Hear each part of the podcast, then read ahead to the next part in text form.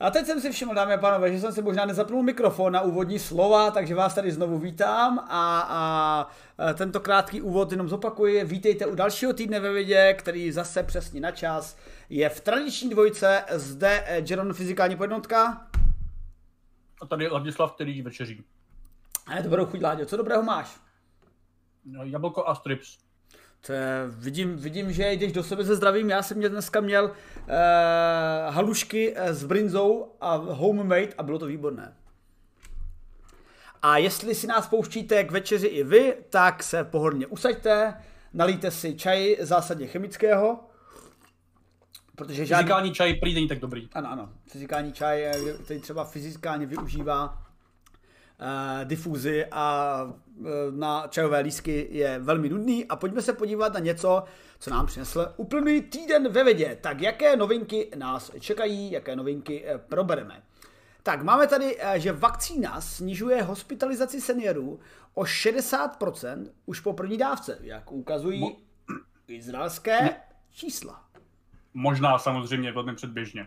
A možná, ano, ale je to zajímavá novinka v komparaci toho, že byly nějaké zvěsti o tom, že přece to izraelské očkování jako nemá takový efekt. No, no to je úplně trošičku jinak. E, další novinka to se bude týkat také zdraví a příliš mnoho železa eh, k šoku eh, Pepka námořníka zdá se, že škodí. Naznačuje nová studie zaměřená na stárnutí organismu. Takže by to fakt tak nebylo nakonec a že by to nebylo tou desetinou čárkou, ale skutečně, že to železo není tak super. No každopádně uh, vegetariáni, tahle novinka bude pro ně rozhodně pozitivnější, než se bývá obvykle.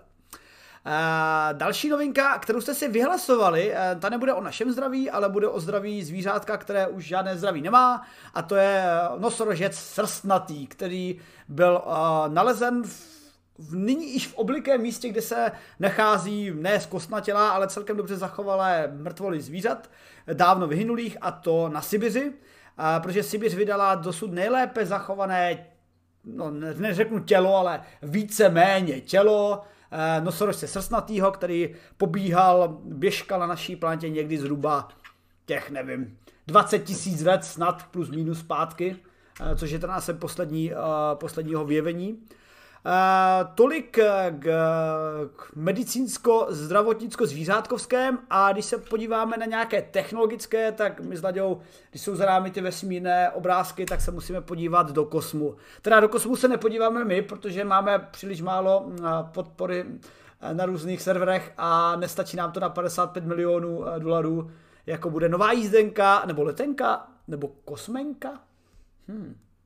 Kosmo... Raketenka. Raketenka. A raketenka, kterou budou platit tři turisté, kteří se stát v lednu 2022 vydají, takže už za rok, vydají také díky SpaceX, ale díky um, soukromé firmě, která to bude organizovat, teda spíš bude organizovat ty všechny věci okolem, na ISS, kam taky jinam. Uh, mrkneme i trošku dál ve vesmíru na podezřele blikající hvězdu Taby, která má zřejmě sestřičku. Eh, což je jedna story, proč vlastně ta hvězda je podezřelá a bliká, že bliká asi nějakým naprosto přirozeným astronomickým jevem, tak se podíváme, jaký by ten přirozený astronomický jev mohl být. Jeden či druhý. No a, a na závěr si probereme, že roboti se naučili tancovat e, společně, nezávisle, nebo vlastně nezávisle, nakonec i nějak závisle, díky zákonům termodynamiky, které tak pěkně kopírují davové chování nejen robotů, ale i třeba zvířat a třeba vlastně i lidí. A mimochodem jsem k tomu viděl jednu takovou zajímavou, takové zajímavé indické video, tak eh, tím také přispěji eh, touto úvahou a uvidíme, jestli to, jestli to bude nějak s tím vůbec je, eh, propojené. Je to z Bollywoodu? Není to z Bollywoodu, je to nějaký uh, indický vědec, který se nad tím, tím tématem také zabýval, uh, především u, uh, stud, u studentů studujících na základní škole v Indii. A on to teda popisoval, že objevil něco velkolepého, ale ve výsledku to pak jakoby popsal krásně v kontextu termodynamiky a v kontextu davového chování. Tak, to byly naše novinky. Eh, jsme tady dneska s Láďou, takže bude i čas na otázky. Určitě vám neutečeme od nějakých odpovědí. A tak nám pište ke každému tématu vaše poznámky, otázky, eh, kritiku a naprosto nesouhlasné komentáře. A v kontextu každé novinky se budeme snažit probrat a tak vůbec. Zdravím tady Gandhiho, Tonu Mikasana, Učicenzi, z Martina Hocha, i všechny ostatní HVV eh, a všechny ostatní, co se objeví. Než mezi tím naskáčou další diváci, kterých zajisté budou stovky tisíce, tak skočme teda k první novince, kterou jste si vyhlasovali vaším vlastním hlasováním, kterou bylo možná překvapivě pro mnohé z vás. Vlastně to je po druhé v historii, kdy vyhrála historická, po druhé v historii, kdy vyhrála historická novinka. To je takové pěkné. A vyhrál tak, tak daleko já se nepamatuju, eh, jestli vyhrávali uh, historické novinky i dřív. Tak Já to celkem sleduji, myslím, že posledně vyhrála skická, skická bojovnice. Je to možné. A objevili teda mm, nosorožce, kterýž, kterýž to byl zmrzlý, uh, nebo byl původně zmrzlý naprosto v klidu několik desítek tisíc let, ale vlivem globálního oteplování, which is bloody fucking real, se děje něco v mm, současné Sibiři. Ale než se ještě podíváme na ten samostatný eh, na ten samostatný vývoj nebo samostatný výzkum kolem tohohle nosorožce srstnatýho.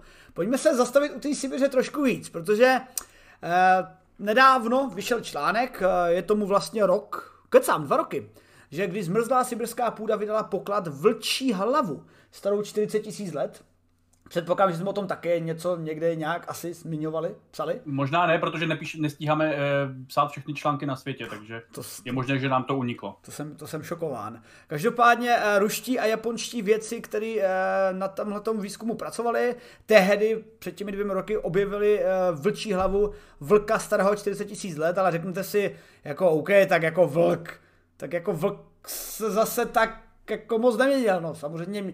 Já vám řeknu, jak se vlk měnil. Uh, otočte se za sebe a podívejte se na svého pudlíka nebo na zlatého retrievera, tak to je, jak se sakra. Stala se z něj kočka? ne, ne, dobře, ne, nedívej se tak, všichni se nedívejte, jenom, jenom psí lidé. Takže uh, vlk se rozhodně změnil a jsou z něho všechny ty, uh, teď jsem chtěl říct, jak to nazvat, dobře, jak, jak to říct slušně, různá plemena, některá i nebojového typu. A některá, no. i, která, která trpí svým, svým současným vyplemeněním. No, no tak trpí, jako, co, co to, definuj mi trpí, definuj mi a, uh, štěstí, jako prostě pro psy dneska, včetně těch uh, nejdivnějších, co nemůžou dýchat kvůli svému křížení uh, ad absurdum lidmi, samozřejmě je to pořád evolučně jako výhodné, jinak by se to jako prostě jako nestalo, protože dále předávají svoje geny, zatímco vlků na světě je výrazně méně a rozhodně uh, evolučně úplně nejsou na, momentálně na vzestupu, což se samozřejmě může tak jako někdy změnit, ale uh, určitě pro psy bylo výhodné to spojenství s lidmi, nebo teda pro tu nějakou frakci vlků, která se spojila s lidmi a stali se z nich psy, tak to bylo rozhodně výhodnější, protože se z nich stal globální druh způsobem, který by jim jinak trval přirozeně mnohem, mnohem déle. Mm-hmm. Takže ve výsledku, ano, když se na to podíváme čistě z evolučního hlediska, tak nakonec pogové pomalinku ovládají svět a stanou... Jsou vyšší druh rozhodně než vlci v podstatě. Úplně vidím ten, jsou na druhou stranu, hm, ano, je to sice poněkud upravená evoluce, do které zasahujeme my, ale... Hm, ale tak my jsme taky pořád jako nějaký, jako, uh, my jsme pořád jako zvířata v podstatě, akorát když si to o sobě nemyslíme, takže mm-hmm. uh, stejně tak jako jiná zvířata prostě v minulosti uh, ovlivňovala jiná zvířata. No, prostě nejklasický příklad je kyslíková katastrofa, že jo? První vlastně asi velké vymírání kdy vlastně to, že nějaký mikroorganismy prděli kyslík v podstatě vyhubilo většinu zbylé jako světa. Jo? A taky to bereme, že to je vlastně naprosto přirozená, přirozený jev, ale jako kdybychom prostě, my, my byli eh, organismy prdící kyslík, které zabíjí prostě svět, tak bychom řekli, je to nepřirozené, my jsme to udělali. Ale jako z vnějšího pohledu jako eh, na nás pětně jako je to úplně přirozený jev, stejně tak jako když se prostě podíváme na zemi globálu, tak my jsme prostě taky zvířata, která nějak jako trošku efektivněji, trošku, ovlivňují ty jiné uh, druhy a uh, z našeho pohledu teda je nepřirozeně, ale vlastně v globálu asi jako přirozeně, což neříkám, že to jako je dobře. To je jako uh, jenom uh, upravují ten argument o přirozenosti, uh, že vlastně je to přirozený.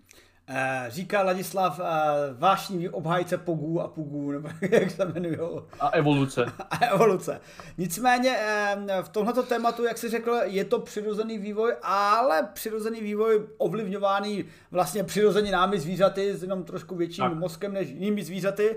Eh, je součas, ale je to viditelný i na trendu dalšího efektu, který je taky možná z velké části přirozený vývoj, ale také dost zjevně již potvrzeně ovlivňován lidmi a to je globální oteplování, které je velmi krásně viditelné, obzvláště na místech, které byly zvyklí na setrvalou nízkou teplotu, jako je třeba město Norilsk, jako je Jakutsk a další tyhle ty vrchní eh, na Sibiři umístěná místa a Sibiř, která po desítky tisíce let byla spokojeně zmrzlá, nebo spokojeně zmrzlá. Mně to trošku přijde, ta úvaha o Sibiři a místních obyvatelích podobně jako v, v Duně, eh, Fremeni, když jsem to viděl v knížkách, jakože taky, že jedna ta hardcore sekta Fremenů říkala, no jo, ale vy tady přinášíte civilizaci a chcete jako zezelenit Dunu, ale to nebude ta naše Duna. Ale ve skutečnosti pak v, i v té knížce Duny to bylo jen takový, hele, ty neposlouchejte, i v rámci té fremenské komunity, ty neposlouchejte, myslíte si, že my jako chceme žít na kusu uschlé planety, my sakra chceme mít pláže a normální jako Pláže mají, ale všude. No a e, takže v podstatě, když se v rámci Duny došlo pak ze zelenání planety, tak jako Fremeni si řekl, OK, konečně můžeme žít jako normální lidi. A mimochodem z globálního oteplování, co se týče zrovna těchto těch ruských oblastí, co jsem taky četl nějaké články, tak jako místní obyvatele nejsou z toho úplně jako totálně v krizi. Jsou z toho v krizi ty města, které byly postavené na permafrostu. Tam je to problém. Tam se počítalo s pevností základů, tam se počítalo se stabilními teplotami. Na druhou stranu, po nějaké větší adaptaci, tak rozmístí se prostě oblast obydlení Ruska. Místní lidé, nebude jim taková zima můžou ušetřit na vodce třeba, nebudou muset... Jako, no, rozhodně myslím, že i nějaké, já nevím, jestli jsem to psal někdy rok, dva zpátky na net, uh, že přímo podle Ruské akademie věd, takže jako nelze říct, že prostě je to uh, nějaký americký think tank, který prostě je placený Billem Gatesem nebo něco takového. Tak přímo podle Ruské akademie věd uh, se očekává, že na Sibiři by mělo dojít v průběhu tohoto století, já nevím, jestli o navýšení nějakých prostě myslím 30 až 40 uh, v podstatě mírnějšího pásu se tam rozšíří a bude tam, uh, myslím, nějak ze 600, uh, nějak šestinásobek populace moc současné žít uh, v těch právě jako uh, přívětivějších podmínkách pro nás, což samozřejmě má i vliv na zemědělství, že prostě můžou tam dělat i jiné plodiny, než nevím, co roste v mrazu, uh, tráva možná nějaká, teoreticky.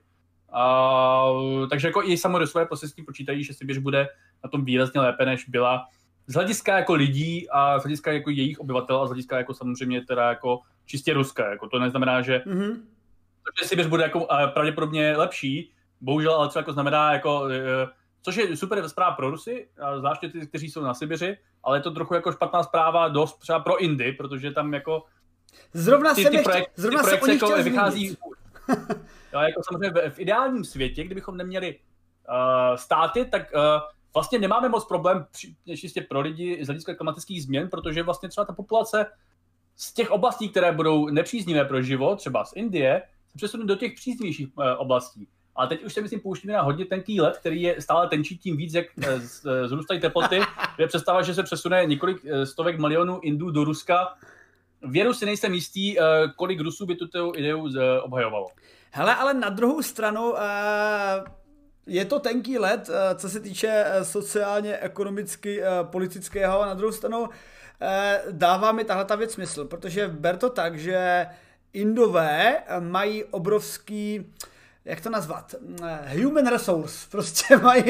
Je jich hodně, chci říct. Je jich hodně. Ne, jako, ne jako a... dává to smysl, ale, ale v podstatě se bavíme teďka jako o uh, něčem, vedle čeho uh, řekněme naprosto apoliticky migrační krize před pěti, šesti lety byla nic oproti tomu, co, nás jako, co by nás jako mělo čekat, kdyby se lidi z těch oblastí, které jsou očekávány, že budou prostě mnohem horší pro lidský život, měli přesunout do těch oblastí, které se očekává, že budou lepší pro lidský život, než jsou jako teď, jo, takže to, to jsou jako vyloženě stovky milionů, pravděpodobně možná jako miliardy, jo, takže uh, pokud tohle téma bylo uh, nějakých jako přesunů lidí po zemi kontroverzním tématem před pár lety, tak to bylo nic proti tomu, co nás teda jako možná teda jako čeká mm-hmm opravdu mě čeká uh, v budoucnu, pokud se tady ty scénáře jako naplní, což Ale já, si, já si ještě dovolím do toho spekulovat uh, trošičku vědecko-ekonomicky a nebo spíš vědecko-technologicky a v, ve spojitosti s tím je ekonomicky, protože současný stav nebo když jsem byl v Americe v úplném roce, čím nechci machrovat, jenom zmiňuji, co jsem tam v té Americe viděl, trošku jsem machroval, eh, tak co jsem tam viděl v té Americe. Eh, mnozí z vás fanoušků již viděli eh, fotku mého vědeckého týmu, na které velmi specificky, to, jako to bych mohl mezi tím najít, než, než te budu povídat, na které velmi specificky ten tým... Říct, že tam je hodně Číňanů. Ano, je tam hodně Číňanů, hodně Indů a ani jeden Američan. takže jako... No tak Američan, tak jako Spojené státy vznikly jako země e, migrantů, jo, takže Jasně, jako uh, jde, jde mi spíš o to říct, že uh, současná americká věda je dost postavena na intelektuální síle a nejenom na intelektuální síle. Vy byste si řekli, aha, tak je tam vlastně nějaký americký profesor a pod ním je třeba hromada čínských doktorandů, která maká jako divá, protože na rozdíl od evropských doktorandů, třeba i mě, a na rozdíl od amerických doktorandů, řekněme, white doktorandů jako v bílé většiny. Ne... říct eh, evropského původu. Evropského původu by nebyly tak... Z- zamotáváš se do vlastní lží ano. a snažíš se nikoho neurazit, ale... Eh... A možná se mi to víc plete než to. Ale no eh, co, co tím chci říct teda, že eh, byste řekli, že tak to je, že vlastně makají tam eh, Číňani a Indové, ale jako tu vědu drží američané nebo američtí profesorové. Ani tak to není. V Americe skutečně kompletně tu vědu posouvají dál Indové a čínští profesoři na dlouhodobém pobytu, co se tam samozřejmě tak nějak přirozeně chtějí zůstat, protože je jim tam asi nějak příjemněji z mnoha důvodů a, ta pracovní síla je také často indicky čínská a jako dočasná, ale ve výsledku ta věda se posouvá díky tomu, díky těmhle těm cizincům. A teď v Rusku to ještě ve zvyku není, protože oni ty indičtí věci a čínští věci tak jakoby nějak míří spíš do té Ameriky, než do toho Ruska. Na druhou stranu dovedu si představit situaci, ve které Rusko, které má velký úbytek obyvatelstva, jako ta porodnost tam stojí za prd a e, obyvatelstvo, poč, počet obyvatel Ruska se zmenšuje, tak v, v kontextu toho, že se tam bude zlepšovat e, možnosti života na Sibiři, potažmo stavení nějakých měst, tak si dovedu představit, že nějaká vážnější, užší spolupráce v, sociálně ekonomickém prostoru Rusko, Indie, Čína, což vlastně vytvoří takovou novou velmoc a do, dovedu si představit, že Rusové by k tomuhle byli motivováni pro přesun skutečně velkého množství technických pracovníků i vědeckých pracovníků nahoře do Ruska. Mm. Je to blíž, je to sice ne tak příjemné, ne tak dobře placený, ale je to blíž. A já, já bych k tomuhle jako, jenom jako dodal, že ona je samozřejmě otázka, jestli ta uh, Sibiř v budoucnosti bude stále ruská, protože jako ten čínský vliv tam dost jako narůstá a tak dále, jo, jako to bychom se tady pouštěli prostě mm-hmm. do uh, politických témat, které úplně možná nechceme jako řešit a neměli bychom jako apolitický kanál a taky bychom v podstatě tady hráli Civilization akorát, akorát jako uh, v jiném jako uh, horizontu. Jenom bych teda jako zmínil, že jako, jak jsem zmínil, jako Spojené státy jsou jako samozřejmě byly uh, založené jako země prostě jako pro uh, imigraci. Rusko tady tu tradici myslím si, že úplně jako nemá, tím mm-hmm. říkám, jako, že se to nemůže stát, ale jako dává to prostě smysl, že ve chvíli, kdy už um, ty americké podmínky pro spoustu Evropanů, které jako byly historicky prostě v horizontu staletí výhodnější, než byla Evropa, tak dneska je samozřejmě pro spoustu Evropanů Evropa výhodnější než Amerika. Ale jako zase uh, ty americké podmínky jsou zase jako třeba výhodnější právě pro ty některé jiné státy, nechci říct rozvojové, abych jako to neurazil třeba Číňany, ale jako rozhodně uh, ten influx té populace tam je uh, pořád jako něco, ně, něco lepšího. Ona jako třeba Amerika tady v tom má teda jako tu výhodu, že pořád má poměrně malou hustotu zalidnění a v celkovém průměru, což říkám, může se stát i v Sibiři, ale zase ta Sibiř má zase ty problémy, že je prostě celá jako vnitrozemská a jako ty, ta Amerika prostě je pořád postavena na, na, na té na dopravě primárně u uh, z moří, jo, což se jako taky ovlivňuje prostě cenu, kolik toho může dopravit materiálu či lidí, takže prostě uh, rozhodně eh, ty, ta, ta, abych se do toho nezapletl, asi bych na to úplně nevsázel, že se tohle stane ze Sibiře, nebo aspoň ne v nějakém mezinárodním partnerství, ale jako uvidíme. Uvidíme, pamatujte na má slova. Ale je pravda, že jsme od, od nosorožce trošku odutekli, ale eh, vzhledem tomu, že se to téma, a, že se to téma vyhlasovalo jako nejoblíbenější novinka minulého týdne, tak jsem to trošičku chtěl uh, prodloužit uměle, ale v kontextu toho, proč byl ten nosorožec nalezen pro pozdější příchozí. Ano, mluvíme o nalezu uh, ne skamidělého, ale celkem zachovalého těla nosorožce starého desítky tisíc let uh, v roztátém ruském permafrostu a dostali jsme se tak trošku to v tom tání dál. Ale když se ještě ždibíček, ždibíček pozastavíme nad, nad tím, nad tím uh, tématem toho, že Eh, ten permafrost skutečně taje velkou rychlostí, tak v Rusku v podstatě kolem toho vznikla zlatá archeologická horečka, protože eh, zrovna ta blízkost konkrétně azijských států, Ruska, no, tak, tak Rusko, Azie, že jo, a, a myslím eh, jihovýchodní Azie, které, Eurázie, které, říkat, aby, aby... Ano, které využívá tradiční čínské medicíny, nebo spíš té jejich tradiční východní medicíny, která často využívá poněkud jiné zdroje jako my, třeba eh, kosti tigrů, jo, eh, takhle testikl z tigrů a rohy nosorožců a rohy... Rohy tigrů. Rohy tigrů a tak dále a jejich drápky a všechno, tak uh, objevila se dost v posledních uh, desítkách let i taková zlatá horečka, že Rusové prostě sbírají z těch z těch, ne z kamenělin, ale z těch mrtvých zvířat, prehistorických zvířat, které vydá permafrost, právě ty jejich rohy a kosti a posílají je dolů, protože v Ázii se věří, že o, tak to je ještě ancient, takže ten jejich rozemletý plášek na potenci bude mít mnohem lepší efekty než rozemletý to, to už nikdy nestratíš erekci. Pravděpodobně. Budou... Můžeš během pár týdnů na infarkt nejpozději. No, takže uh, skutečně tohle to probíhá, takže uh, vždycky v tom se fakt musí držet palce místním archeologům, aby se k tomu dostali dřív než místní podnikavci. Takže opravdu skutečně tání eh, permafrostu velmi zrychluje takovéhle historické nálezy a negativně ovlivňuje atmosféru, protože ten metanakysličník uhličitý tam také nemá kam jít.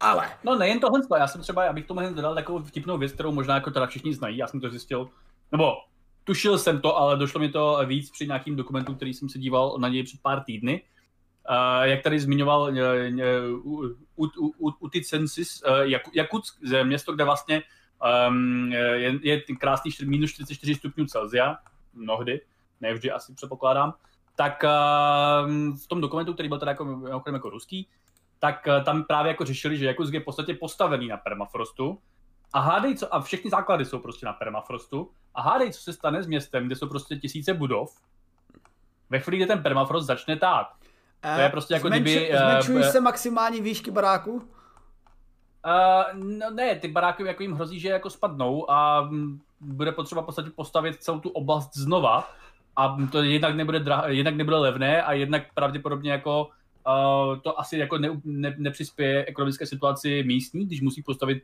já nevím, představ si, že prostě najednou veškerý beton a všechny základy prostě všech baráků v Olomouci, nebo třeba tady i v Praze, se, se stává tekutý jo, který, který, už, který už jako zatvrdl. A teď prostě jako je jasné, že, těm barákům to prostě jako neprospěje. A samozřejmě to neznamená, že celé město ze dne na den prostě jako spadne, pravděpodobně uh, se začnou tady objevovat na zdích nějaké jako uh, uh, no prostě praskly nějak to, jak, jak si to nějak jako jinak se dá, ale třeba už jako z Norilsku, kde vlastně došlo, myslím, loni, předloni, uh, už mi ten plete ten rok, uh, došlo vlastně uh, právě z tohohle důvodu k uniku uh, ropy do, do řeky, jo, protože vlastně jako ten permafrostovaný podloží té, mm-hmm. té mhm. rafinérie se eh, bylo, zase stalo měkké a ta rafinérie prostě skolabovala a um, ten, ta nafta, co tam jako byla, tak jako se dost utekla do uh, všech možných konců, včetně prostě té řeky a tak dále. Jo. Takže uh, tohle z toho se pravděpodobně můžeme očekávat Uh, můžeme se na to těšit, jako, že toho bude víc tady těch jevů. A neříkám znovu, jako, že prostě všichni tam jako uh, utečou nebo uh, všichni jako zemřou tady v těch budovách. Asi jako dojde nějaký, jako prostě může si představit, že jako dojde samozřejmě nějaké jako nepříjemné situace, ale jako minimálně to bude znamenat, že to musí celé postavit znovu, což je uh, uh, rozhodně drahá věc a určitě je lepší, aby to nemuseli třeba stavit mm. znovu a a tak dále. Jako. Jo, ten, ten Norelsk, to je dobrá a krásně efektivní připomínka, že uh, jaké problémy to přináší, protože samozřejmě ten to, to zasvěnění pak se řekou dostalo dál a neovlivňovalo jenom místní obyvatele, ale obyvatele všude níže potoku té řeky. Ale tolik eh, taky vlastně úvod telenovince za obrázku eh, skutečně, jak vypadal ten náraz nosoročce srstnatého. Eh, neboj, všiml jsem si tě, Lukáš V666, kterému tímto děkuji za subscribe a vítáme mezi našimi vydátory a podporujícími vydátory a zvídavými mozky. A také díky Lukášovi, který si myslel, že o něm nevím, tak pro jistotu ještě hodil donate na pivo a rozhodně ne na vědu a na streamy. Takže určitě půjde na pivo příští stream tady bude s pivem pořízený za tebe. Takže díky ti za podporu a pojďme teda k novince, eh, nebo pojďme teda k jádru pudla, pardon, jádra nosorožce, ne. téhle novinky. Takže tady vidíte jádro nosorožce, pravda nevidíte ho, na obrázku jde vidět, že to jádro uprostřed trošku chybí, ale hlava je celkem v pohodě, nožka kopítko dobrý, a, ale to jádro teda pochopitelně, protože tam jsou ty nejměkčí části orgánů, tak to už se prostě už vyhnilo. Na druhou stranu, jak všichni tak nějak eh, víme či tušíme, ono to hnití biologického organismu je celkem rychlejší eh, než 10 000 let. A to, že se to zachovalo, je právě díky místnímu podloží, které, kde to, jak se to říká, anaoxidační prostředí, nebo ne, to slovo nikdy nevím, No, jakože tam nedochází prostě k tomu rozkladu. Prostě díky, dík, díky tomu, že to prostředí nepodporuje uh, život bakterií, které po, posouvají rozklad, tak právě v permafrostu uh, při těch teplotách je to podobně jak v bažinách, i mráz, i současně to bahno bylo schopno zachovat tehdy asi padlé nosorožcí mládě, nosorožce srsnatého, Protože tenhle ten nález, to je malinký nosorožťátko. Normální nosorožec cesnatý má na délku 3 metry, nebo nemá, už měl na délku 3 metry a na výšku 2 metry.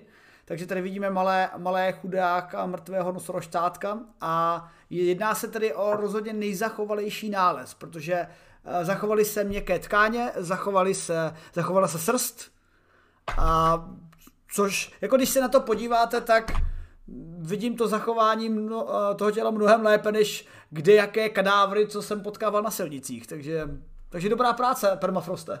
Já kadávry na silnicích nevyhledávám, takže jako... Hele. Eh, co je na tom, co je asi na tom jako podstatný říct, že samozřejmě tady, ta, tady ten objev je zatím jenom objev. Uh, podařilo se, no, možná i oběd, ale podařilo se vlastně jako jen tady to jako najít a teď teda samozřejmě jako to projde nějakou analýzou a projde nějaký, možná jsou tady budou nějaké jako studie následně, ale jako zatím jako to vlastně neřeklo nic moc nového, krom toho, že teda jako nějaký eh, mládě umřelo a zachovalo se. Ale jako ty objevy, eh, kterým jako tady tohle tomu může pomoct, to uvidíme až podle těch dalších jako studií, tak eh, tady ty objevy můžou třeba víc nám ukázat, nebo víc nám říct o tom, proč vlastně nosorožci vymřeli. Uh, protože uh, tady, tady ten specifický druh, který, jako, který tam jako uh, byl v těch zimních uh, podmínkách, protože samozřejmě uh, ty nosorožci jako byli schopni přežívat. Uh, uh, my jako víme, že, že vymřeli těsně po konci poslední doby ledové. Ale jako oni už jako předtím samozřejmě byly nějaké jiné interglaciály a nějaké období, kdy ten led uh, šel, uh, jako ustoupil a byl teplej a pak se jako vrátil samozřejmě v dlouhém nějakém časovém měřítku. Ale tady potom, uh, a, a ty nos, nosorožci to teda jako přežili, tady ti, tady ti uh, ledoví.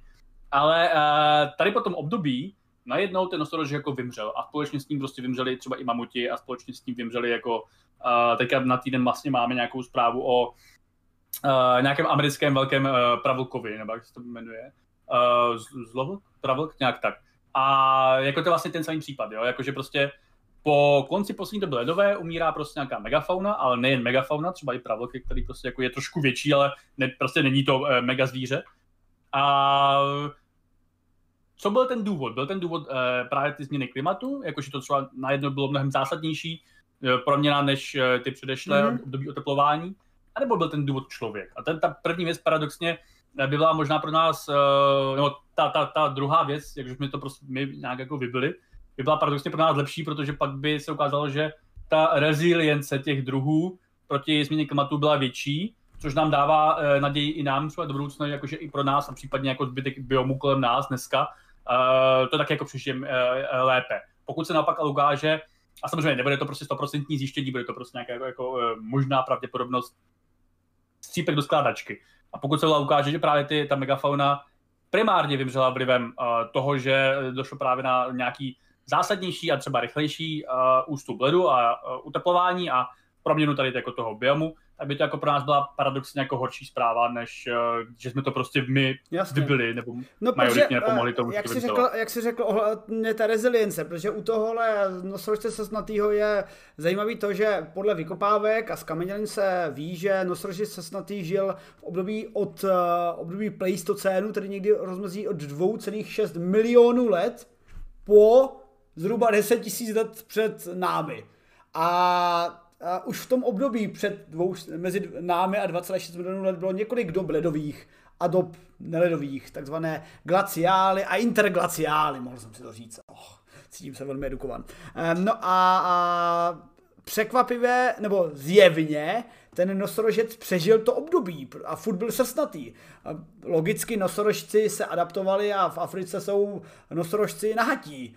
A ty jsou adaptováni na teplejší podmínky, ale zjevně ten srstnatost toho nosorožce přežila právě období několika dobledových. A najednou ta poslední utnuto, poslední interglaciál um, mu zamezil. Takže ano, mohlo to být změna teplot, ale v té době, kdy jsme to teda ještě neohřívali freonama vším možným a, a tak vůbec, tak je očekávat... Že neohřívají, ale dobře. A, pardon, freony. A, skleníkovými plyny, eh, kyslíčkem uhličitým metanem a tak dále.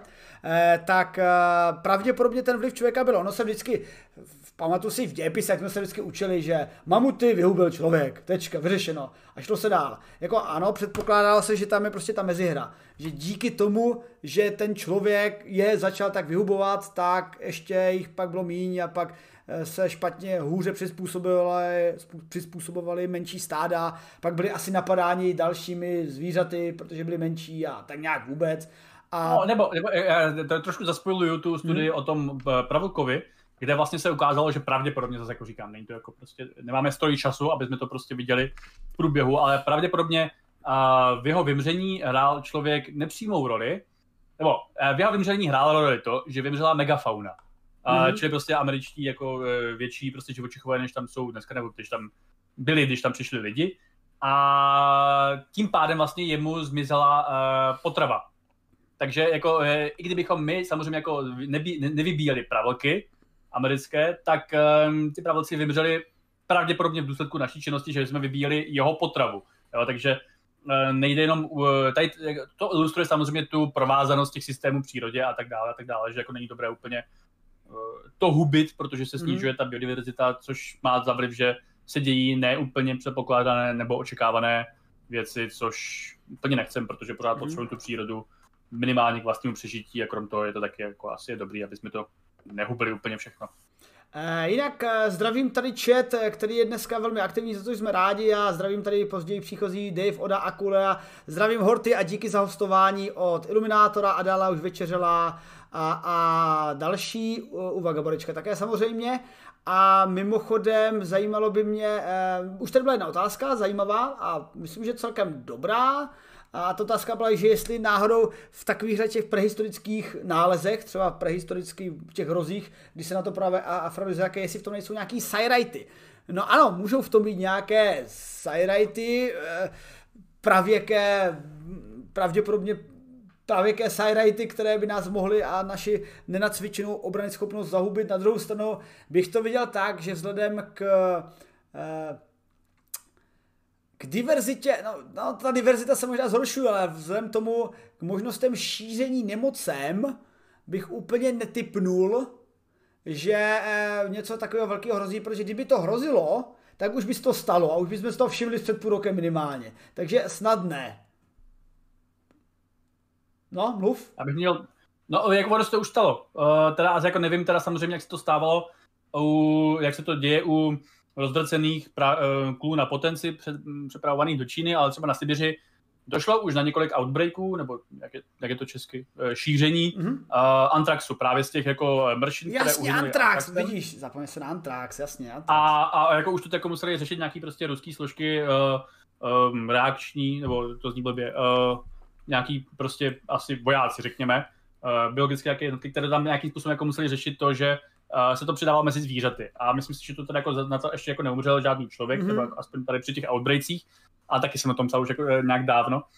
Ale jako už to je rozhodně téma, které se tam jako nějakým způsobem no, šíří, že se ty staré patogeny uh, se vrací. A nejsou to třeba jako nutně Uh, já, já spíš ten... myslím jako nový starý patogen, jako úplně dosud no, jo, no, no, tak, ono, tak je to, je, je to oživlý patogen prostě z, z, z času, kdy uh, oni jako pohřbívali do toho permafrostu uh, uhynulé třeba zvířata právě infikovaný antraxem a teď jako ten permafrost taje, takže ty zvířata, jako, takže ty mršiny jako uh, roztajou a nažerou si jich nějaký jiný zvířata a tím se infikují antraxem a pak jdou dál a můžou tím infikovat stádo, případně samozřejmě lidi. Jo. Takže uh, jako už se to děje, není to prostě tak, že by jako tam uh, vznikla skrtící epidemie, po které je zombie apokalypsa, ale jako je to něco, co už jako místní řeší. Mm-hmm.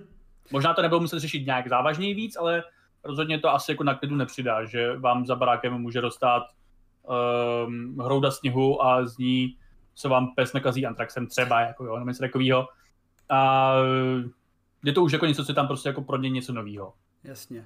Takže eh, dobrá připomínka, Anala už večeřala samozřejmě i eh, Mor přichází zde na, na scénu, protože často se Mor řešil zakopáním a teď se zase ty věci sami od sebe vykopají, ale naštěstí ne, se nemění v Resident Evilovské chodící zombíky, až by rozsévali svou nemoc, tak ano, je to problém, ale eh, zatím, zatím teda nedošlo k, eh, jak říkají, staré nové, ale ne úplně nové, eh, objev nějakého nového viru jsem připravený mimozemšťany, který by nás zahubil. Ale jak jsem mluvil, ohledně toho změně jídelníčku, který možná taky vedl k tomu, že právě se nepřizpůsobili zvířata a vyhynuli, tak to je úplně téma, jak, jak pasované na třeba mm, veganské hnutí či vegetariánské hnutí. Který... Chceš dělat oslý můstek na druhé téma? Ano, udělal jsem si oslý můstek právě na to, že příliš železa, které třeba můžete najít v mase, a podle Pepka Námořníka také ve špenátě může škodit, jak ukázala nová studie, eh, provedená na celkem velkém vzorku jednoho milionu eh, třech různých databází, eh, která se zaměřovala na tři různé aspekty, a to stárnutí, zdravé roky, prožití, protože ono je jako je sice super, že se dožijete 90 let, ale když jste 130 let na hadiškách, tak to není úplně tak cool. A také na na, naopak dlouho, na dvě kost. Eh, Podle na... toho, kam máš ty hadičky zavedeny. No, asi jo, tak. Někdy to může být víc, víc fun než, než jindy. A e, tomu se věnoval překvapivě datový analytik Paul Timmers z Edinburghské univerzity a zjistil, že vysoká koncept podle téhle studie, dala by se skoro nazvat metastudií, když spojovala tři databáze, e, tak podle téhle polometastudie e, se ukázalo, že vyšší koncentrace železa v krvi dokáže zkrátit pravděpodobně naše zdravé roky života. Ne nutně úplně jako celý život, ale v rámci těch sledovaných parametrů ty zdravé roky života. Hmm, vče... je, máme tady nějakou korelaci v tomhle tomu už z předchozích dob?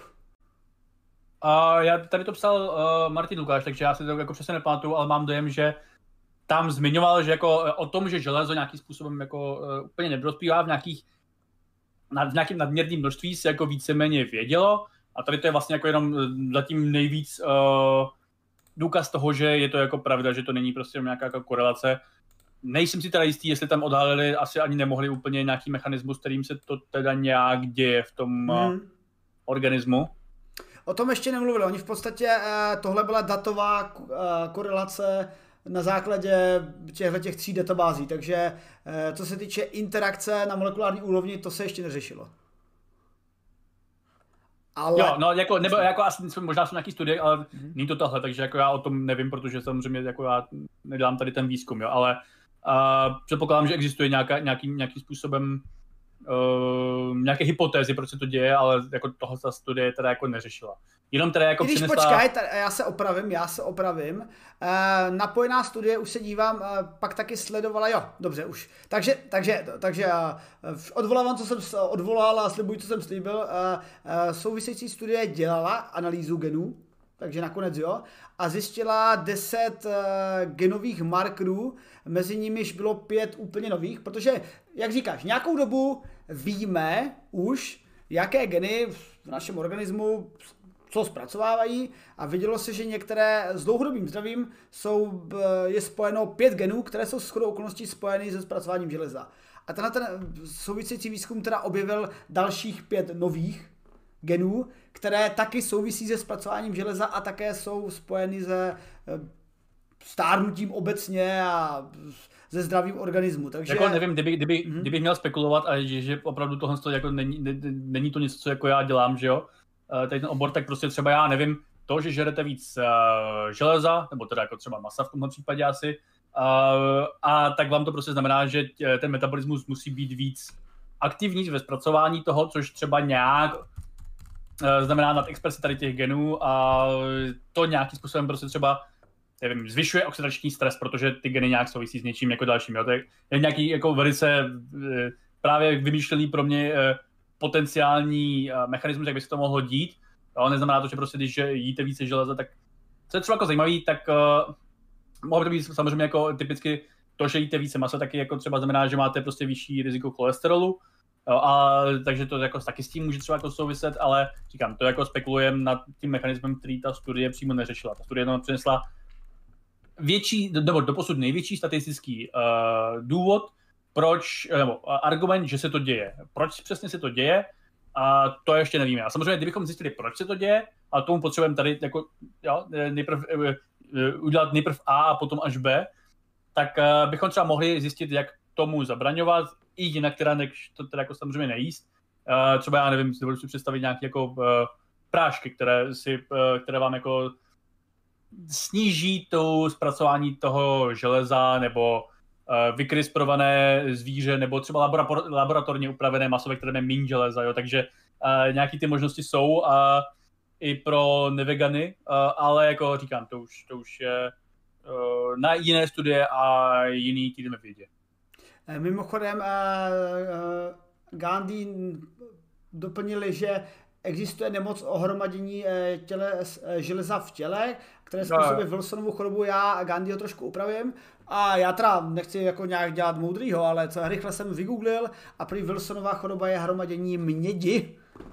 Takže ne železa, ale mědi v těle a hromadění... Já nevím, kolik je v mědi v masu. Mědi v játrech, ale a skutečně ona bytku železa také k němu může dojít, protože lidské tělo obecně není vybaveno schopností sekrece železa skrze své přirozené cesty. Takže eh, nadbytek železa se pak také usazuje v orgánech a není to dobře. Ono, ono jako obecně, a, asi to nebude úplně šokující, ale je dobré to pořád připomínat, protože na to lidi pořád zapomínají, včetně třeba jako mě, protože jsem taky člověk. A, všeho moc škodí a když je toho málo, to, to, tak to jako taky škodí, jako do nějaký míry, jo. A, jed dělá množství, takže to, že prostě tady ta zpráva je, že e, nadbytek železa škodí, absolutně vůbec neznamená, že máte přestat jíst cokoliv, co, v čem je železo, od zeleniny po maso. Stejně tak to jako úplně neznamená, že prostě pokud nějakých jiných důvodů ne, nechcete nejíst maso, tak to jako musíte přestat jako jíst kompletně, jo. Stejně tak prostě uh, ty starší třeba zpráva jsme tady měli před pár měsíci, že myslím, že vitamin C jsme řešili a tam právě jako řešili, že uh, je nějak lep, už teď nepamatuju, jsme to vlastně jako o tom mluvili, ale jako taky jako je dobré říct, že to, že nějaká studie třeba zjistí, že vitamin C je prospěšný, absolutně neznamená, že se tím máte předávkovávat dlouhodobě. Vlastně tak tahle studie jako uh, to, že železo škodí, neznamená, že prostě musíte úplně přestat jíst jako železo. Uh, takže, no tak ona, hele, ona všeho moc škodí. I kolik, kolik potřebuješ uh, litrů vody k tomu, aby se zabil vodou? Jsi jako pět? Uh, já jako teďka nevím, ono si to neskoumalo u lidí, protože hmm. je to mhm. neetické. Zkoumalo se to jenom na uh, zvířecích modelech, čili myších. Zdravíme Pavla HVH. Ale... Uh, chceš, uh, chceš říct na hlodavcích? Na hlodavcích, ano jako když jsem si to hodně načítával ve své době, kdy jsem výrazně víc pil alkohol a tím pádem jsem pak výrazně víc pil i vody druhý den, tak uh, jsem jako si, si, si, právě jako načítával ty otravy vodou a je jich celkem dost a teda většinou se to jako teda děje u třeba vrcholových sportovců, ale jako mnohdy se to mnohdy to je podceněné nebo podevidované, protože prostě někdo přijde s rozbušeným srdcem na uh, pohotovost a pak třeba jako nějak skolabuje. Ale třeba zemřel na to jeden můj známý, jo? Jako, eh, ne, počkej, mm-hmm. byl na dehydrataci, byl to druhý ale tak to je podobný. Na, uh, na, na pře- přílišné množství vody? Ne, na příliš malé množství vody, Aha, myslím. malé, OK. Ale to je podobný, jako, ale jako, ze všeho moc škodí a všeho málo škodí, jako to je jenom e, jiné zlo uh, podobné.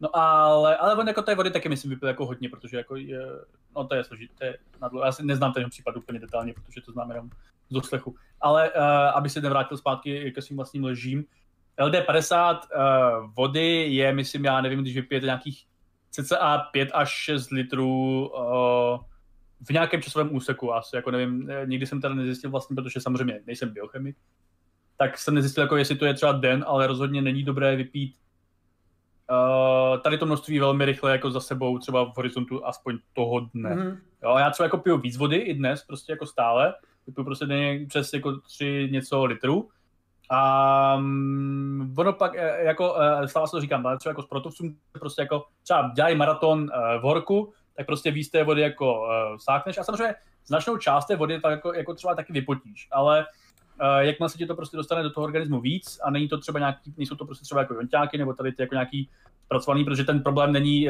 že by ti to nějak přetížilo ledviny nebo něco, ale problém je v tom, že vlastně to nějak uh, rozjebe ty elektrolyty prostě v těle mm. a pak se to pak, pak prostě jako kolabuješ tak ona prostě dávka, jak píše Jakub Pfeiffer, dělá jest, takže a to je ve všem. Eh, kaž, jenom něčeho je ta, jenom něčeho stačí ta dávka na špičku eh, malinkého nošíčku a zabije vás to, někdy toho potřebujete 5 litrů a taky vás to zabije, ale eh, jenom to dokazuje... tak, no, já bych řekl, že to je průměr.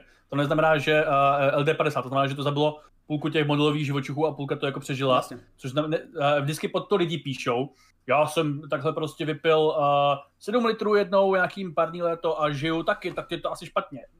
Je to průměr, to znamená, že si měl za A štěstí, za B máš pravděpodobně lepší eh, metabolismus, organismus, asi máš prostě víc kilo, než když to, já nevím, eh, by to udělala 40 letá nějaká jako uh, holčina.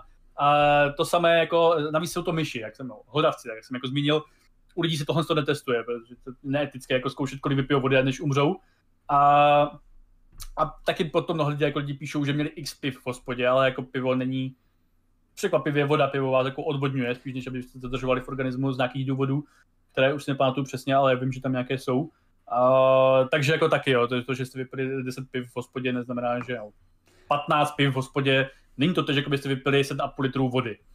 Eh, samozřejmě na, na kocovinu pak opravdu doporučujeme pít ne úplně 7 litrů, ale dostatečně, anebo jak jsme řešili v předchozích novinkách, vydýchat se maskou CO2, která vám pomůže zkrátit vaše vaše kocovinové stavy. Ještě, že už skoro Láďo nepijeme, už se nás to netýká.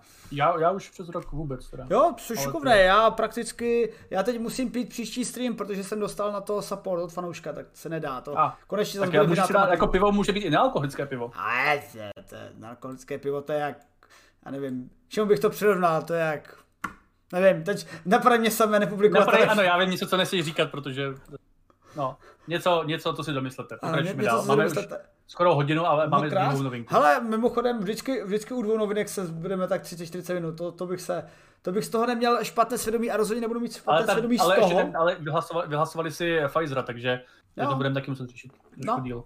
A tak, hele, dobře, když už jsi šel k tomu Pfizerovi, ještě před Pfizerem, eh, poslal jsem vám odkaz do chatu, mimochodem eh, známá historka nebo myf ohledně eh, železe obsažené ve špenátu, Pepku Námořníkovi a posunuté desetinné čárce. Tak si tam to klidně podívejte, je to anglicky psaný text, ale e, určitě se najde k tomu něco i českého. Ale pojďme teda k očkování. Láďo, tak pověz na mě, co tam máš dobrýho? Tak očkování, e, jak je to s tou infekcí? Je to vlastně k hovnu a proč, proč by nás to mělo zachránit nebo nezachránit? Uh, nevím. Nevím dál, jdeme, jdeme dál. Nevím, nevím dál, uvidíme Hele. za pár měsíců. No jako co se tady jako objevilo, je ta zpráva prostě z Izraele, která uh, tady to, tady to není o té infekčnosti, tady to je o té hospitalizací. Jasně. Protože ale ještě, ještě než, před týdnem a ještě než, než, než řekneme, ještě než řekneme tuhleto novinku, já bych právě zmínil, někdy mi přijde, uh, ne někdy, vždycky mi přijde chyba v komunikaci v rámci této epidemie, ale to není nic šokantního, to je, to je jak říkat, že voda je mokrá a nebe no. je občas někdy modré, uh, tak uh, přijde mi, že eh, my k tomu přistupujeme tak trošičku jako tady prečet ve svých slavných eh, zeměplochách, kdy říkal lži dětem, nebo stenometrou, když se učí eh, děti na základní škole, kdy jsme viděli, že jsou atomy, a neviděli jsme si, že jsou elektrony a protony, pak jsme se naučili, že jsou elektrony a protony a neviděli jsme, že jsou kvarky. A mně to přijde taky, že se prostě řeklo, že je potřeba udělat očkování a tak nějak celé populace, aha, Očkování totiž vyřeší tu nemoc a ta nemoc nebude. Ale takže mně přijde, že jako e, e, občas, ono se to říkalo jako, ale ne úplně mainstreamově, jako k čemu je očkování. Ale Láďo, k čemu je tady očkování? Zastaví nemoc? Zastaví covid? No to nevíme ještě stále, jako jo. Uh, Nevíme, je mi odpověď sofistikovaná. Skvěle, ale jako ono... chci spíš, chci spíš, uh, chtěl jsem tě spíš navést k tomu, uh, v jaké části těla účinkuje očkování ve vztahu právě infekce. Jo, tady to, ne, protože jako, t- no, očkování, to je taky otázka, který očkování se jako bavíme, jako jo. My tady samozřejmě, tady mm. to je uh, v tom článku napsaný prostě vakcína snižuje hospitalizace, bavíme se jako o vakcíně Pfizeru, ale teď už třeba jako uh, se nasazují i moderny, uh, myslím, moderny se nasazují už na nějaký další čas, teďka byla schválená Evropskou lékovou agenturou uh, AstraZeneca a do toho se prostě zkouší několik jako dalších, jo. zkouší se Johnson Johnson, zkouší se uh, Nova něco, já už nepamatuju co, ale myslím, že jsem to dneska nebo když měl sdílet i na, na našem Facebooku. TV Nova. Uh, takže jako tady ty, uh, něco jako Novartis, ale myslím si, jestli je Novartis. To je nějaká možná jiný nějaký jed čilek.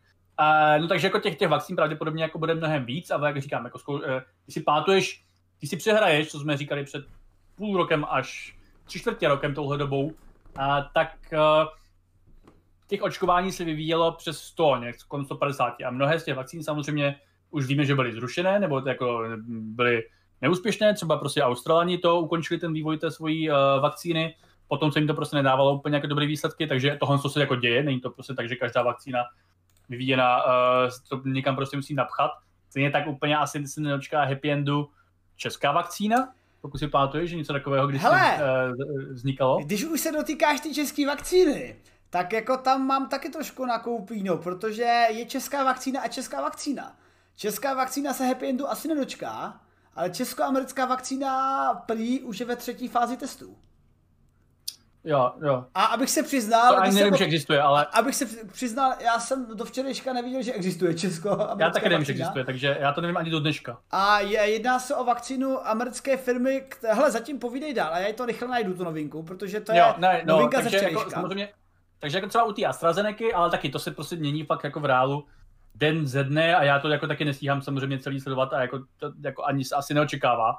A že by to prostě třeba stíhali sledovat i nějací jako lidi prostě, co si o to jako starají, jo, prostě to je desítky prostě léků, které se testují a situace s těma kolem nich se jako mění. No, každopádně uh, třeba u AstraZeneca se předpokládá, že, nebo se tuší podle nějakých prostě předběžných, opět předběžných studií, nic z toho není stoprocentně uh, jisté, nebo prostě kované do kamene, úplně stejně jako těch léků, který zkoušeli předtím, mm-hmm. tak uh, u AstraZeneca, což je ta oxfordská vakcína, se tuší, že snižuje tu virovou nálož, kterou uh, uh, asi o 55%, kterou jako kolem sebe trousíš. Což je třeba jako pořád málo, pokud, eh, já nevím, uh, no, to je taky otázka, jestli to je nebo není málo. My nevíme, kolik té virové nálože ty si, je potřeba, aby si stal prostě infekční, nebo respektive, aby ty si třeba jako onemocněl.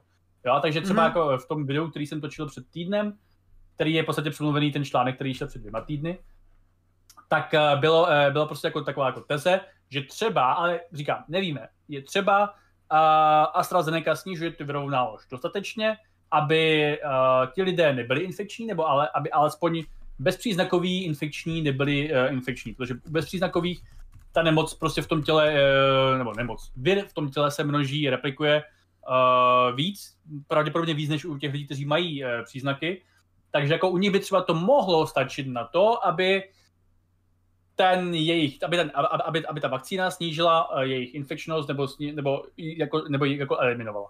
Jo, ale jak říkám, tohle absolutně pořád nevíme. Obecně, na co si ty narážel na počátku tohoto mého monologu, uh, ta imunitní reakce je v podstatě na dvou frontách. Je sliziční, sliz, slizniční a je uh, reakce v krvi. A vše, Pfizer zatím prostě vyvolává tu imunitní reakci v krvi, což znamená, že na sliznici se vám ten vir pořád může replikovat a vy ho prostě vydýcháváte trousíte, kýcháte a tak dále, což by na tu infekčnost pravděpodobně nemělo mít zásadní vliv. Jinými slovy, Pfizer by neměl snižovat infekčnost nevíme o kolik. Možná jako o něco sníží, ale jako, což už jako teda jako taky nějakým způsobem je naznačováno z Izraele, uh, že jim prostě jako uh, u těch očkovaných uh, ubývají uh, infekce asi, ale jako je to taky pořád jako všechno work in progress a uvidíme. Ale třeba u AstraZeneca by ten efekt mohl být větší, protože má vlastně úplně jiný mechanismus té, uh, indukování té imunitní odezvy, jo. takže uh, nevíme. A... Doufáme, že něco z toho bude fungovat, ale zatím je to všechno... Uh, uvidíme jako víc za prostě třeba měsíc, dva. Ono jde především, no a zatím jediný teda hardcore data máme při proočkovanosti, která teda se u všech států celém světě poněkud zbržďuje a není tak rychlá, jak bychom možná doufali. A to je způsobeno dvěma věcmi. Překvapivě to není jenom neschopnost české vlády a distribucí, ale je to i tím, že eh, nejlepší bylo to střelení do nohy, eh, myslím s eh, Pfizer BioNTech, ve kterém Češi tak nadšeně hlásili, že z jedné lahvičky se dá udělat místo pěti, šest dávek. Na Čech se ukázalo, že v naprosto jasně definované smlouvě s firmou Pfizer BioNTech je jasně definováno, že se prodává uh, zadávku, že cena je určena zadávku. Načež uh, společnost Pfizer BioNTech prostě zmenšila objem lahvičky. A ne, dajte, dajte story. Já vím, jako, že se řešilo, že se dá vymáčknout šestá dávka, ale No, uh, ona to, se totiž dala... Se řešila už předtím, jako než s tím přišel pan premiér. Takže... Jasně, ona se, ona se řešila v kontextu toho, že prostě m, nějaká je minimální dávka a každá hlavička není úplně přesně stejně naplněná. A většinou v těch eh, lahvičkách bylo trošičku víc, ale když se jako opravdu na mes využije ta dávka, že se fakt nezůstane nic té někčí stříkačce a nikde se netrousí, ani se nedělá takový to do vzduchu. Ano, stříkačka stříká, jdeme dál. Ono se to samozřejmě musí, aby se vytačil trošku vzduch, ale když se to dělá velmi opatrně, tak, eh, tak by se z toho skutečně dali vytáhnout šest dávek a pak se zase byla kauza, že z uvěřili lidé z BioNTechu a eh, teda, pardon, z Pfizeru a BioNTechu eh, z té jejich vakcíny, že prostě chtějí na tom jenom vytěžit prachy, no ale ta smlouva byla uzavřená na těch pět vakcín, tak jako bohužel. Tady se tady Michal Kosetu ptá, která je která vakcína. Uh, Pfizer BioNTech, je to je jedna, jako to je Pfizer slash BioNTech, mm-hmm. já mhm. tomu teda už říkám Pfizer, protože prostě okay. je to jednodušší, ale lidi to víc znají. Pfizer je uh, mRNA, pak uh, Moderna je taky mRNA, ale jako teda od jiné firmy, a takže to vlastně jako jiná uh, vakcína na stejné technologie a AstraZeneca je vektorová, jo, takže uh, a pak teda jako jsou nějaký ty další, myslím si, že Sputnik je třeba jako taky vektorový, ale jako tam to tak moc úplně neskoumám a a teďka nevím, jestli Johnson a Johnson je myslím taky vektorový, ale jako nechci kecat, je, je, je, je, je možné, že tam jsou i nějaký ty další vektorový, ale tady to jsou rozhodně ty jako ta hlavní velká trojice těch západních vakcín, pak je teda, eh, pak je teda Sputnik a pak je teda ta čínská, kterou se nepamatuju, jak se jmenuje, která teďka je hodně distribuovaná v Ázii a tam teda jako zjišťují, že nechtěl bych se pouštět na tenký let, ale ty jiné státy, jako myslím, že Indonésie a, a, a Filipíny, nebo tady ty státy, které teďka uh, eh, testují tu čínskou vakcínu, jako testují, jako že už asi nasazují, tak zjišťují, že má uh, menší efektivitu, než deklarovala, deklarovala ta, ta, ten čínský výrobce.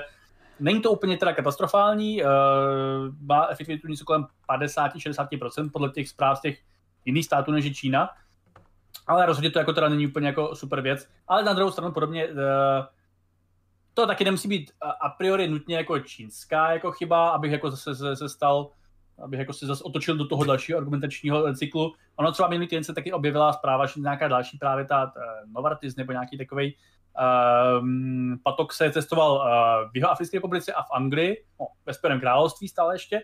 A té Jihoafrické republice má eh, měl nižší efektivitu kolem 60%, zatímco prostě uh, na ostrovech měl prostě efektivitu kolem těch 90%, takže uh, tu roli pravděpodobně v tom uh, nižší efektivitě v AR pravděpodobně hraje uh, jeho africká mutace, která asi jako pravděpodobně snižuje tu efektivitu té vakcíny.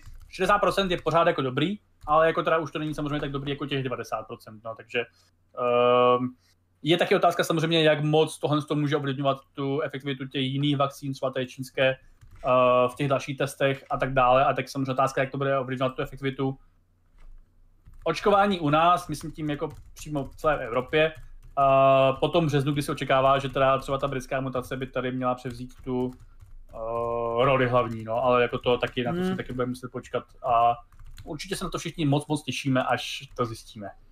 Eh, já tady jenom doplním, konečně po dlouhém hledání se mi povedlo najít naše video, které k tomu tématu máme a namluvila ho Monika Pitnerová a je to video v čem se liší mRNA vakcíny od běžného očkování, kde máte pěkně eh, dlouhým popisem eh, a i s obrázky a popisy jednotlivých interakcí, jak ty vakcíny fungují. Hodím to tady do chatu, ať to... Ve, ve střihu je další její video ať to nezapadne. A ta, to, o čem jsem se zmiňoval, to, co mě relativně překvapilo, byla právě zpráva, kterou jsem viděl včera na dnes, že v Česku se bude vyrábět vakcína proti covidu, na trhu by měla být v dubnu a je to, při, přišlo to pro mě jako uh, zpráva relativně šokantní. Jako je to firma Novavax, je to americká firma, ale ona má uh, současně jednu... Myslím, to není to, co jsem, to, co jsem já, to, to, to, to, to jsem já, to, já si právě říkám, africký. Já si právě... Je to možný, jako. No, já bych se podívat, já, vlastně. tady nemám teďka puštěnou myš, protože mám málo konektorů. Ty jsi říkal nějaký Nova něco, něco, tak si říkám, kurně, to je ona, no a,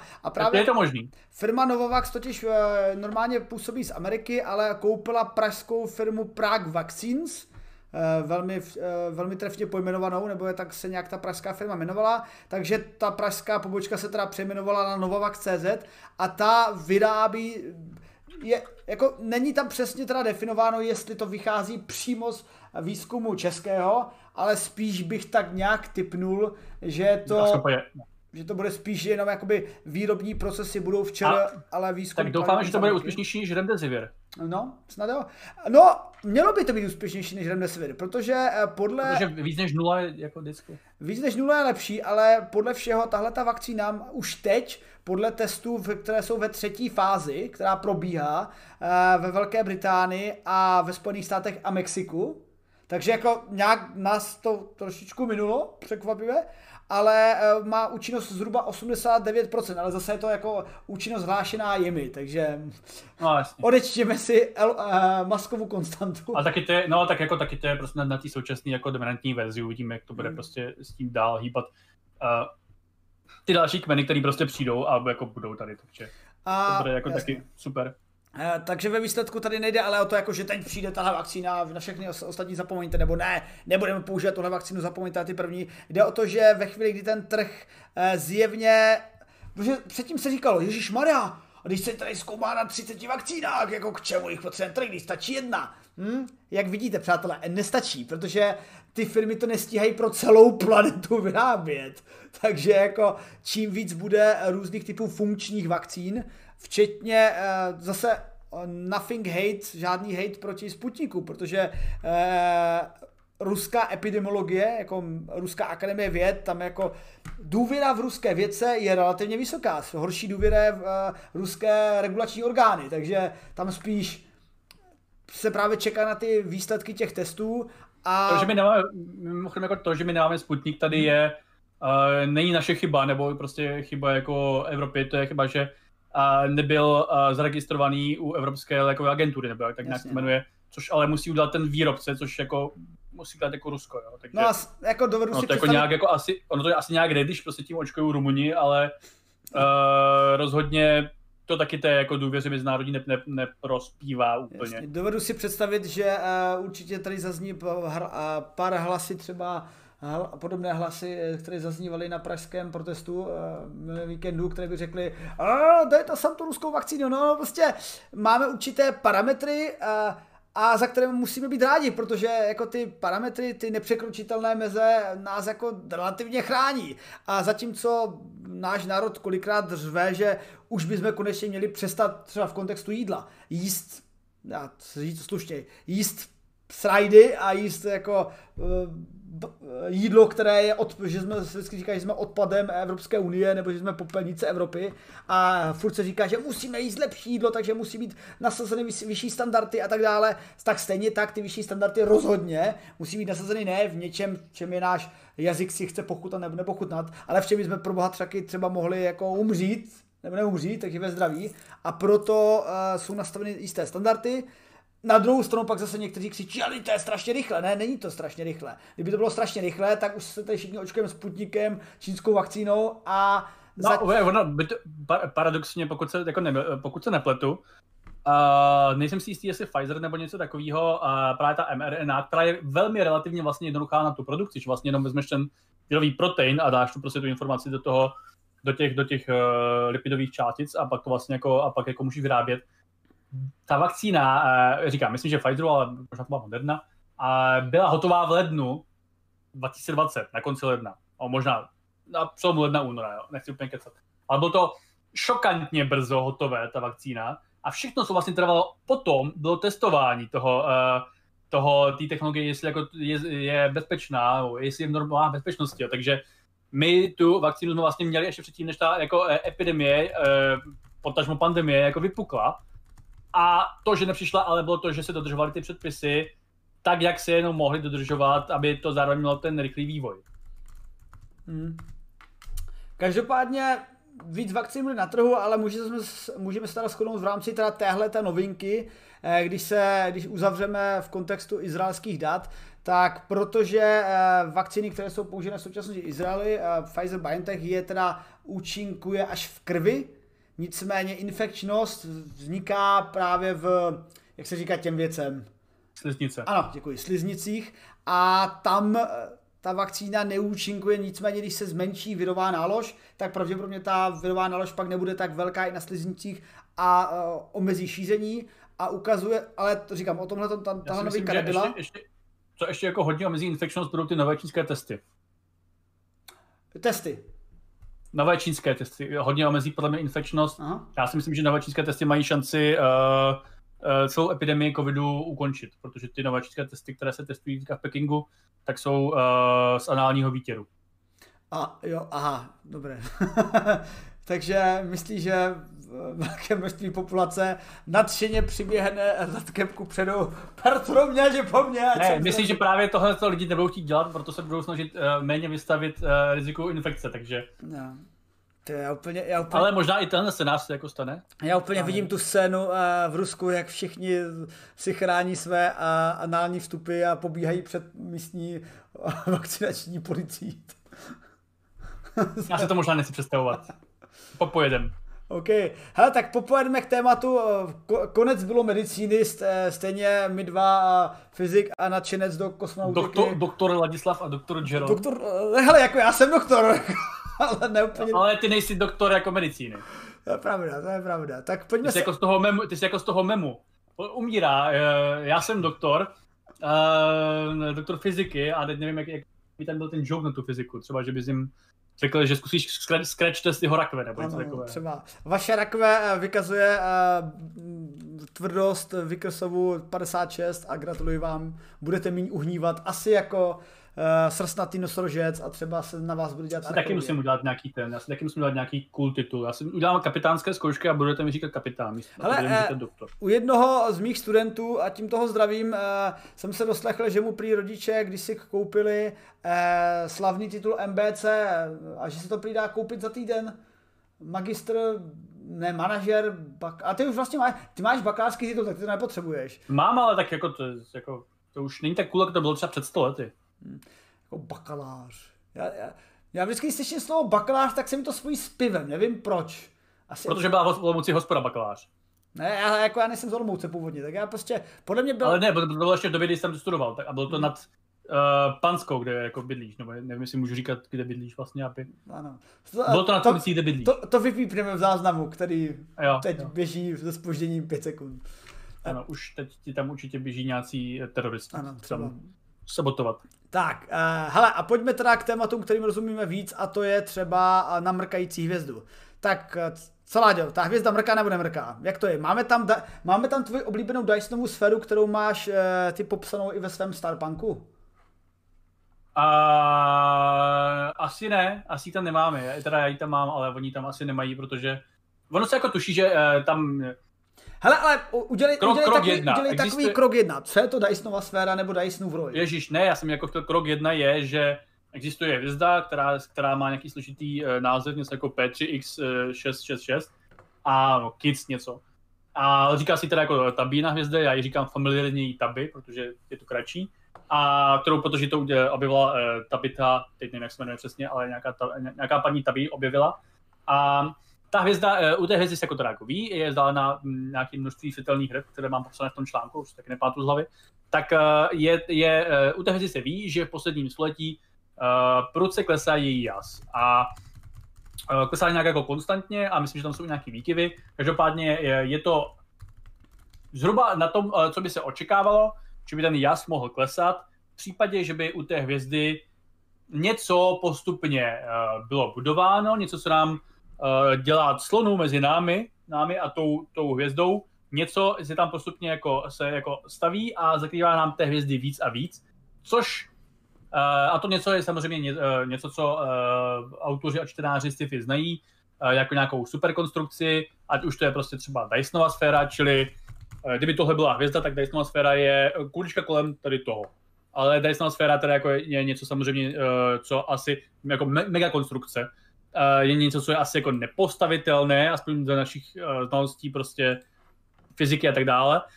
Takže spíš by to byl nějak takový jako Dysonův Vroid, čili hromady satelitů, které kolem tohohle z toho obíhají v nějaké, ano, tam už vidím, že si dal jako video, a protože tady moje vizualizace se ti nelíbila, tak eh, no každopádně prostě Dysonová sféra něco, no, Dysonové nějaké konstrukce, jsou nějaké, ano, prstencový svět, jsou prostě nějaké obrovské konstrukce kolem nějakého astronomického objektu a tím, že jsou prostě obrovské, mají potenciál zamezit uh, nebo snížit ten, to, to množství toho světla, jako stejně jako když si teďka tady zakrývám to světlo, co svítí na mě. A, a tohle to teda jako je detekovaný u té hvězdy Taby, ale už se teda jako, a to, ta stará, myslím, stará tři, čtyři roky, že jako se to nějakým způsobem zatmavuje, ale už teda jako v reálu asi rok nebo dva se jako ví, že to, co to zatmavuje, propouští nějakou část spektra a nějakou část ne, takže spíš se očekává, že by to měl být prach, než nějaká uh, masivní konstrukce. A ona už i dřív se objevila nějaká jako, eh, hnedka potom, co se, co se to jako oznámilo, tak se nějak zhruba v té době uh, zjistilo, že by to mohly být komety, ale, ale bylo by to být nějaké absurdní množství komet, v naprosto nepravděpodobném velkém množství, jako prostě nějaké jako miliony, miliony komet, nějaké takové množství, který je, uh, což si jako máme problém představit. Samozřejmě není to úplně vyloučené, že se to může stát, protože sledujeme obrovské množství hvězd a rozhodně není vyloučené a vidíme to mnohokrát, že se s těmi obrovským množstvím hvězd v něm v nějakém malém množství děje něco extraordinárního, třeba že se srazí nebo vybuchnou nebo je pohltí černá díra, jo? takže rozhodně není představitelné, že bychom mohli sledovat nějakou hvězdu v období, kdy k ní jednou za miliardu let letí obrovský roj komet, který nějakým, nějakým způsobem se tam objevil.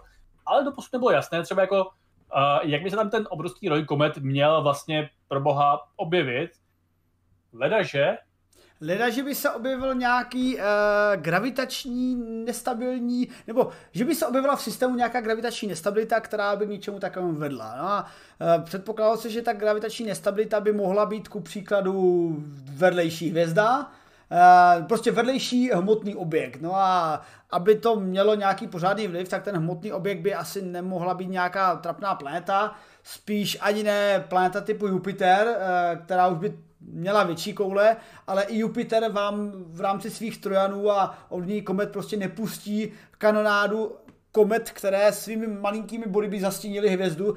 Ku příkladu Jupiter by to se sluncem těžko zvládl, ale při tom eh, zjevném eh, slumení jasu hvězdy pravděpodobně by se muselo jednat o hvězdu, hvězdného soupotníka, ale zase červeného trpaslíka, protože kdyby to byl nějaký větší hvězdný soupotník, žavý, tak bychom ho viděli a my tam nic nevidíme. No a tak... A tady bys možná, aby, aby mi tady možná jako zmínil, co mě teda překvapilo, protože já samozřejmě nejsem astronom, jako jsem spousta věcí. Mě překvapilo, eh, že vlastně eh, oni jako viděli vedle toho, vedle taby, viděli relativně v nějaké blízkosti nějakou malou hvězdu, ale nebyli si jistí, jestli ji vidí vedle taby, nebo jestli to je nějaká mnohem větší hvězda opodál, kdy vlastně to vidí vedle sebe jen z naší perspektivy. Možná by se mohl zmínit trochu o tom, jak se vlastně v astronomii měří vzdálenosti, protože to jsou nějaký ty standardní svíčky, kterým já úplně teda jako nerozumím a Uh, nebo jestli do toho vidíš víc než já, což... Uh, jo, hele, ono, uh, to, to, to je taky na více do povídání, ono v rámci, pro, problém astronomie je, že když se podíváte nahoru a vidíte tam hvězdičky, tak stejně jako naši předci byste si řekli, je, oni jsou všechny stejně daleko. A jenom mění jejich velikosti, ve skutečnosti ne, ve skutečnosti některá je úplně stejná, stejně jasná, ale některá je prostě mnohem dál a tak vidíte slaběji a některá je mnohem blíž, tak je vidíte jasněji. No a tenhle ten problém kosmické vzdálenosti, já eh, rád říkám familiárně osy Z, eh, byl eh, řešen několika způsoby. Prvním, prvním z nich nepletuli se byla paralaxa. Pomocí paralaxy jsme schopni vidět, že vlastně ta hvězda se hýbe na svém, že my vidíme pohyb té hvězdy, nebo relativně zdánlivý pohyb. Ona ta, hvězdy se hýbou jako v té galaxii se to hýbe, ale hýbe se to tak pomalu. My se taky hýbem, že My to stejně nevidíme, ale my, aby jsme mohli ten uh, pohyb pozorovat, tak je tady jedna metoda, počkat si jeden rok. Nebo přesněji, počkat si půl roku. Když jsme na téhle straně slunce a na téhle druhé straně slunce, tak jsme vlastně na orbitě uh, ve vzdálenosti dvě astronomické jednotky. A když se díváme na to hvězdu pod jiným úhlem, tak se nám jakoby projektuje na jiné místo na mnohem větším pozadí vzdálených hvězd. Takže eh, tomu se říká parallaxa u hvězd, u blízkých hvězd je relativně pozorovatelná, u vzdálených hvězd už z logiky geometrie pozorovatelná není. Vždycky se jedná o nějaké úhlové vteřiny, neplést se sekundami. No a pak přišlo měření s dalšími metodami a to byly uh, naprosto super je standardní svíčka. Supernova, nepletu, nechci úplně kecat, uh, ale jsou, myslím, že supernova prvního typu, ve kterých je máte vždycky bílého trpaslíka vedle hvězdy, protože to, to, že se předpokládalo, že Taby bude mít vedle sebe hvězdného souputníka, není žádný vášnivý hloupý odhad, protože většina hvězd ve vesmíru je dvojhvězd. Jako systém, ve kterém hvězda je samotná, není úplně obvyklý. Jako není to tak, jak někdy se říká, že drtivá většina hvězd. Ne, drtivá ne. Je to zhruba dvě třetiny hvězd je z vícehvězdného systému. Povídej. Já k tomu potom něco řeknu, ale pokračuji uh, s těma svíčkama. OK. A v rámci, v rámci té standardní smíčky teda existuje dvojhvězda, ve které je jedna, jeden bílý trpaslík, nebo teď, teď nevím, teď, teď nevím, nechci kecat, ale bude to bílý trpaslík nebo neutronová hvězda, ale jeden z nich a ta, na tu, když přetéká hmota z té okolní hvězdy, tak když se překo, překročí jeden, jedna určitá mez hmoty, tak ta hvězda splane. Právě chce výbuch supernovy. A protože my víme, že ta mez je přesně dána, v jak, jak, jak musí ten objekt být hmotný a kdy to nastává, takže my si dokážeme říct, aha, zase ta supernova prvního typu, která vyvstála, byla v takové vzdálenosti a tahle byla blíž. Takže to je naše svíčka a když v okolí vidíme nějaké hvězdy, které eh, ze známých eh, pojmů astronomie, že, se, že to dělá třeba kulovou hvězdokopu, takže musí pocházet ze svého okolí. Vidíme jiné hvězdy, tak řekneme, aha, a ty ostatní hvězdy patří k ní, takže jsou takhle daleko. No a v rámci taby byl teda problém v tom, že eh, to, je, to je problém pozorování dvojhvězd. Někdy vidíme takzvané zákrytové dvojhvězdy, ve kterých dochází k tomu, že ta dvojhvězda vlastně eh, jedna je tady, počkej, já si, já si pomůžu, já si pomůžu nějakým modelem, takže jedna, jedna dvojhvězda je na vrcholu mého palce a druhá, dvoj, druhá část hvězdy je tady, ale ve skutečnosti spolu neinteragují a jenom my jako pozorovatel mým okem je vidíme. E, nicméně to je zákrytová, ale není fyzikálně se neovlivňuje. Ale pak je fyzická dvojhvězda, což se ukázalo, že asi bude případ Taby. Že bude mít skutečně fyzickou soupotníka, co se zjišťuje tak, že se vlastně s tou hvězdou cuká a tak se pozná. Tomu se říká metoda měření radiálních rychlostí.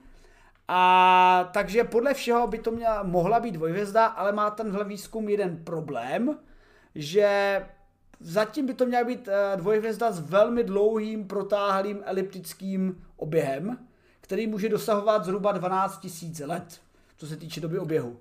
Což no, znamená... Abychom se... Povídej. Pokračuj. Ne, povídej. No. Ne, jako pointou, abychom se vrátili k tomu, proč vlastně řešíme dvojhvězdy, je, že ve chvíli, kdyby to byla dvojhvězda, a ta by samozřejmě měla, eh, tak jako vždycky by asi jako jedna hvězda obíhala tu druhou, a tady ta by asi obíhala jako ta by, nebo teda obíhali by společné těžiště, ale tím to nekomplikujeme. Uh, ve chvíli, kdyby ta, ta hvězda byla prostě jako dál a kdyby se přiblížila blíž, tak by skrz právě jako nějakou tu vzdálenost uh, odlišnou mohla mít gravitační vliv na nějakou prostě jejich ekvivalent nějakých uh, pásů komet, nechci říct nutně ortovo obmračnu nebo nic, nekomplikujme to, prostě nějaké jako množství komet, které tam v té soustavě stále přežívá. A mohlo by uh, právě skrz tu uh, vzdálenost, uh, která se jako proměnlivá, vůči tomu pásu, uh, na to pásmo vlastně do toho jako pinknout gravitačně, což jako známe ze spousty jiných věcí, známe to třeba jako z historie a pravděpodobně i budoucnosti sluneční soustavy, kdy se jako predikuje, že kolem nás proletí možná v nějaký, podle nějakých procent blízko nějaká hvězda a tím blízko znamená, že třeba to bude tisíc astronomických jednotek. Což neznamená, že nás to prostě tady upeče. My to sotva uvidíme na oboze uh, trochu jako jasnější noční hvězdu, ale to, že to proletí uh, pravděpodobně kolem těch vnějších pásů, prostě kde je ta uh, hmota z počátku formování sluneční soustavy stále existuje a jí asi jako stále nějaké jako velké množství, tak tím svým prostě gravitačním vlivem do té do té hmoty může udeřit a může naším směrem poslat prostě nějaké velké množství úlomků, čili velké množství třeba jako uh, komet. A tohle to pravděpodobně by se mohlo dít i v případě Taby, takže to, že my tam teďka pravděpodobně vidíme nějaké jako uh, masivní útok komet na Taby, nemusí být něco výjimečného, to prostě může být něco, co se děje s nějakou periodicitou toho, jak ty, ta jedna nebo druhá hvězda kolem sebe obíhají. Problém je, že ta periodicita je tak pomalá, respektive eh, co to znamená, je, že ta druhá hvězda obíhá tak daleko, že abychom to viděli po druhé, tak si počkáme nějakých x tisíc let. Takže a, nakonec je to jako zjištění, e, jak protože ano, skutečně by mohlo dojít k ovlivnění uh, systému a při té eliptické dráze, kdyby se měnila obrovská vzdálenost mezi tím systémem zblízka do velké vzdálenosti, by pravděpodobně nějaké takové asteroidové pole mohlo být posláno a jako komety padat do hvězdy Zastínidy. Nicméně, protože si tenhle ten tenhle ten experiment nemůžeme ověřit rychleji než v roce 12 000, jak si vtipně poznamenal v článku. Nebo Mož... nějak tak, jako já jsem nepřed, nepočítal přesně. Možná, možná do té doby už tam uh, doletíme sami a podíváme se za tu dobu. No tak. Já, jsem, já jsem si teda našel nějakou kalkulačku, která jako mi vypočítala, tam, ta práce to myslím nezmiňovala, já jsem našel nějakou kalkulačku, která to vypočítávala, kolik to asi jako teda má jako ten, ten, tu dobu oběhu a mm-hmm. jako možná to nebude nutně 12 000 přesně, ale jako určitě to, asi to určitě vzhledem té vzdálenosti nebude něco, na co my si počkáme, pokud nebudeme nesmrtelní nebo něco takového. Hmm. Každopádně jenom ještě doplním, abych se nedopouštěl nějakých fabulací. Nakonec e, jsem mohl být odvážnější a říct to moje oblíbené číslo 1,44, tak skutečně ten druhý systém, ten standardní svíčky, je bílý trpaslík, který při překročení hmotnosti 1,44 slunce takzvaná Chandra Sekarová mes, když už jsme se dneska bavili o těch indech, o indické vědě, takže ta určuje maximální hmotnost bílého trpaslíka, při kterém vybuchne a e, kolabuje v neutronovou hvězdu, což je přesně ta mes standardní svíčky, která se vždycky stane při stejné hmotě, takže víme jas a díky tomu určíme si, v jaké vzdálenosti k němu došlo a to nám určuje tu osu Z. Eh, dobrá poznámka, něk, eh, někdo tady psal, Gandhi 42 samozřejmě psal Larry Niven a jeho prstencový svět. Ano, ano, ano, také oblíbený. Já bych ještě dodal jednu, jednu zajímavou věc, jestli můžu, eh, nakousl jsem to předtím. A ty jsi to zmiňoval u, těch, u toho, že velká část nebo nadpoloviční většina hvězd je v nějakém binárním vztahu, čili jsou tu dvě hvězdy v jedné soustavě. A já, já jsem to psal vlastně čtyři roky zpátky, kde byl nějaký jako model, dal jsem ho do chatu, ale jenom na YouTube, tak ho případně skopíruj do Discordu, prosím, nebo nějak tak, kde vlastně nějaká studie přišla s tím, že uh, možná, že všechny hvězdy se rodí jako binární, že to je prostě ten mechanismus, jak vlastně ten, uh, ta protoplanetární prostě, uh, protohvězda, nějaká jako ten disk, když to začne rotovat, tak to uh, se z toho stanou prostě dva cucky z toho středu a tam jako teda uh, predikovali, že jako slunce by, jako to je samozřejmě nějaká hypotéza, tam to je nějakých modelech, nebo je to čtyři roky starý článek, takže si úplně nepamatuju, co, co tam přesně bylo, ale jako výstup z jejich práce byl, že je hypotéza, že všechny hvězdy se uh, rodí jako binární hvězdy, ale některý vlastně mají třeba tu uh, rychlost prostě, kdy se to zdaluje moc velkou a ta druhá hvězda se prostě utrhne v podstatě.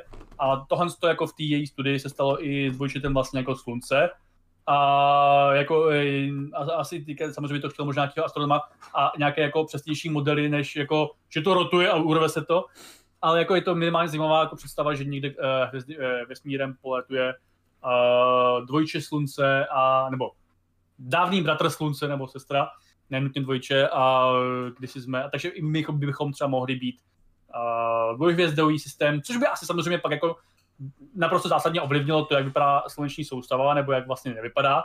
Takže třeba i to, že některé hvězdy jsou binární nebo jsou osamocené, může být další kritérium toho, jestli tam vznikne stabilní hvězdný systém s terestriálními planetami v zóně života a jeden z dalších filtrů a tak dále a tak dále a to už samozřejmě zavíháme. Jenom je to taková zajímavost o tom, že vlastně uh, jak moc možná je ty binární dvojhvězdy, které jako jsou uh, sta, typ, typi, typičtější jev než hvězdy typu Slunce. Možná tak moc, že vlastně je to jako univerzální v podstatě nějaký pravidlo. A nejen, že my jsme teda jako, my jako obyvatelé sluneční soustavy jsme uh, výjimkou statisticky, ale možná, že prostě jsme i výjimkou, vlastně jsme ani, a že jsme nebyli vždycky statisticky jako výjimkou, že prostě když jsme měli to dvojče v době, kdy se ta, když jsme to samozřejmě my nebyli a nebyla to možná ještě ani země, ale jako to už budeme zabíhat. Ještě, ještě tady přihazuji, um, jak se počítá paralaxa. Uh, Uvaga Boreček zmiňuje, že možná se mění ta astronomická jednotka, protože se to jako cuká i země a slunce, ale tam to ber, že v rámci těch změn už to, to cukání slunce zase není tak velké, takže se dá aproximovat ta vzdálenost a právě paralaxe je definováno, že ta hvězda v rámci, astronomick, v rámci toho pololetního oběhu eh, musí jeden parsek vzdálená hvězda má z úhlovou změnu jedné vteřiny úhlové. Takže takhle se paralaxa počítá. A pojďme, když už jsme v tom vesmíru, tak pojďme, eh, zůstaňme tam, ale pojďme trošičku níž na orbitu, a to na orbitu uh, nízkou a nyní snad již brzy i orbitu turistickou, protože upřímně se přiznám, když jsem se zam, zamýšlel nad kosmonautikou, tak jasně, SpaceX jako jede, jede, jede, snad brzy bude následovat Boeingem, který mu to teda trvá a případně uh, Blue Originem. A říkal jsem si, teď přece vesmírní turisté, to už se létalo na Sojuzech, uh, snad Teď nevím, jestli nechci úplně kecat, jako na ISA samozřejmě. Nebyl i nějaký vesmírný turista na Miru? To myslím, že nebyl, to si plateš s kontaktem, kde byl, tam byl ten miliardář. No, to, to si proto asi s Armagedonem. A tam nebyl miliardář, tam, tam byl oplý uh, kosmonaut. Oplý ruský ale... kosmonaut. myslím, že právě první, první uh, kos... Nevím, už nepamatuju, kdy skončil Mir, ale myslím si, že ještě v devadesátkách.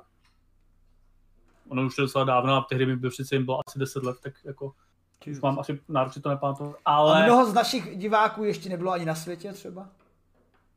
No ale, uh, no jasně, ale uh, ještě bych, uh, ten, první, ten první turista byl, myslím, ten, ten Tito, člověk, jménem myslíš, Tito. Ad, myslíš a admirál ten člověk Tito? vlastně uh, nějakým způsobem uh, vyletěl v roce 2000 nebo 1, myslím. Myslím, že jedna. Myslím, že někdy na jaře 2001, ale klidně se podíváme na Wikipedii. No já ti doplním, že mezi roky 2001 a, tak, a 2009 se takto do vesmíru podívalo celkem sedm turistů astronautů, ale od té doby, od roku 2009 teda máme pěkných uh, 12 let, tak jako zatím, zatím nic a otázka je, co se děje? No děje se jednoduchá odpověď. Ani američani neměli své vlastní lety do vesmíru, tak na tož američský turisté, aby letali do vesmíru.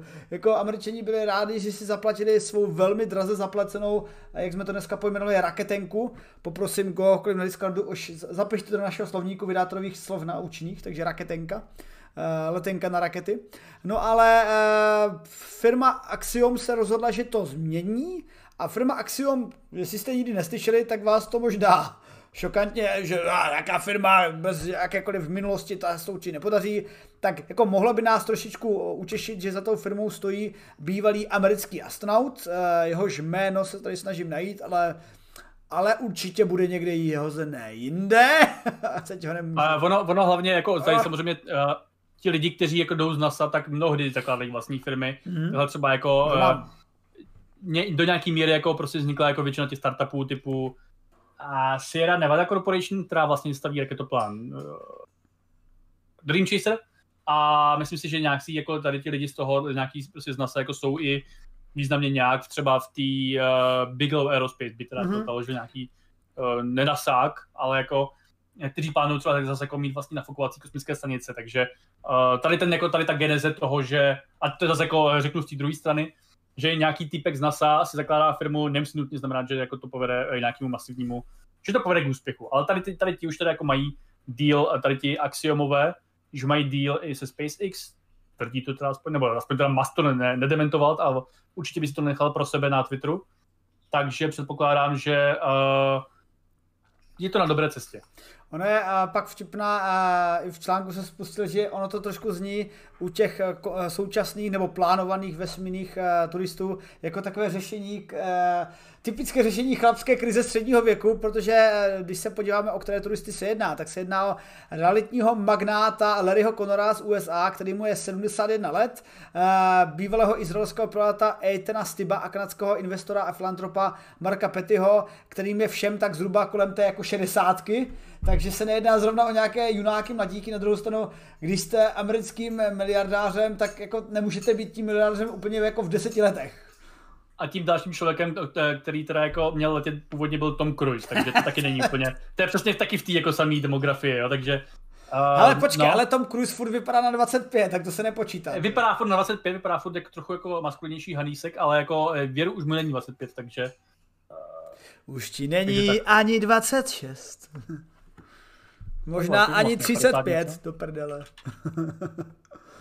Aha. Aha. No, takže každopádně firma Axiom Space samozřejmě spolupracuje na tomhle s NASA a i z, z SpaceX, protože uh, ty kosmonauti, kteří tam poletí, nebudou tam jenom tak prostě jako trávit čas ve stylu jako OK, tak jsme tady, uděláme pár přemetů, asi určitě pár přemetů udělají a pro záběry a všechno, ale plánují uh, uh, dělat i nějakou vědu překvapivě, takže už se plánuje jejich zapojení do nějakých jednoduchých vědeckých experimentů, takže pravděpodobně... Jakou, jakou vědu bys dělal ty? Já bych třeba dělal vědu, jestli mi chutnají křupky na oběžné dráze stejně jako na zemi, nebo Hele, jestli jakou by, použít jakou bych jako, vědu jako reaktivní pohon. Já eh, tuhle jsem si včet, eh, všimnul článku na Cosmonautics a určitě, určitě si to zaslouží, aby jsme na tom řekli víc, protože mě překvapilo, že ten článek na Cosmonautics byl vědečtější, než co jsme v rámci výzkumu vesmíru uh, poslední dobou psali my. A je to, že To eh, tak těžké. na ISS teď probíhá hledání uh, analýzy teplotní difúze, protože smíšení kapalin různého typu sice probíhá u nás na Zemi, máme popsané jeho rovnicemi, ale kdo někdy eh, studoval minimálně středoškolskou fyziku, tak ví, že zrovna rovnice kapalin jsou opravdu epicky nechutně složitý a stejně fungují pouze na eh, hranaté kapalině ve váku, když tak blbě přirovnám. A ve vesmíru eh, vám odpadá vliv gravitace, který nám trošičku kazí ty experimenty, takže tenhle výzkum se v současnosti plánuje ISS a já bych určitě se do takovýchhle výzkumů suspenzí a kapalin a jejich mísení zapojil. Potažmo na jiné, eh, na mísení jiného média, eh, nebo jiného živlu a to třeba oheň ve vesmíru je fascinující. Asi bych úplně nezapaloval jako celou ISS, ale tak jako v uzavřeném prostoru bych sledoval oheň. Zapál bys uniklý modul třeba. Ah, Pryč od té stanice. Má jich tam víc. Ty. A, By tam mohl zůstat díl. a, a klidně nám napište do komentářů, co byste, co byste vy každý eh, chtěli tak dělat ve vesmíru. Jako, je, je, pravda, že nad tím jsem moc nepřemýšlel, ale určitě bych si tam vzal kočku, to by mě zajímalo. Ježíš, ne, to by tam jako týden se dívat na ní, jak zvrací, nebo dlouho tam budou. Ne, tak víš jak, dal, dal bych na ní, eh, zapojil bych do, i do uh, statoru a ona by vyráběla elektřinu. Jo, jo, jo. Svou jo. nekonečnou rotací. Ne, jedna kočka ve vesmíru byla a tohle se s ní nedělo, takže a Hmm. to je taky připravený nějaký článek, který musíme ještě upravit. Uh, no a tak. A tak No a vůbec, možná jako ještě by bylo dobré adresovat tu otázku, proč teda jako přerušili Rusové ten svůj kosmicko-turistický uh, program v tom roce 2009. hele, a já, by, já bych se přiznal, já nevím.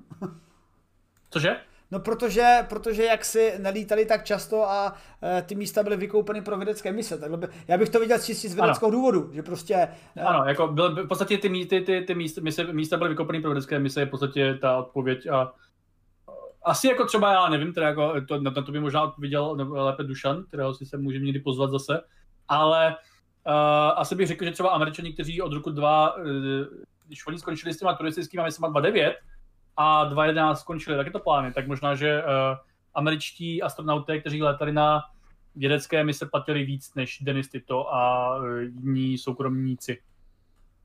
A já souhlasím s Dave Odem, který, kterého zajímá to, co zajímá všechny fanoušky kosmonautiky, a to je pověstný sex ve stavu bez tíže. Uh, mimochodem, uh, uh, na náš budoucí díl, pro ty, kteří se nedívali, na kdy jsme to měli v sobotu, Věda versus Star Trek, Sobot, jo, v sobotu to bylo. Br- jo. brzy iž i na YouTube, snad minulý příští týden to tam bude hozeno. Tak Tento. jsme zmiňovali o dalším z dílů a jeden z těch dílů Věda versus cokoliv, eh, tak Laďu jsem překecal k Věda versus špatné sci-fi a je toho velmi nadšen a takže se budeme pouštět do eh, jednak The Wandering Earth, neboli jak Češi velmi vtipně přetočili země na cestí, abych teda nazval putující země, ale pohodě, nejsem asi odborný překladatel, ale z, uh, Řekni to čínsky, to řekni, že to je čínský film. Ať zachováváš ten... Film a taky, a taky Prosím, budeme Neříkej to už nějak, prosím tě. po- probírat druhý film, který se jmenuje uh, The Midnight Sky uh, a s Georgem Clooney. Mimochodem, ta novinka na to by taky měla nějak výjít, ne? Na vydátorovi. Na co? Na The Midnight Sky, moje novinka o Jo, Clooney. Midnight Sky bude ale čtvrtého, co je dneska prvního, tak No, tak dny. to už se těším, protože Midnight Sky, kromě toho, že ten film ve výsledku není úplně, aspoň na konci úplně fascinující, tak je tam zajímavá věc, že astronautka na lodi je těhotná. A doufal jsem, že se to v rámci té, toho filmu nějak řešit bude víc. tekutiny budou všude. Třeba, že kutiny budou všude. Ve skutečnosti to bylo tím, že ta herečka otěhotněla, tak oni to prostě napsali do skriptu. A, Ale, ale se, Vidím, vidím, vidím to jako uh, trošku promeškanou příležitost, kterou to tam vyrábělo. no, jako to by mě zajímalo možná víc, ne- než, než to, co ten film má řešit.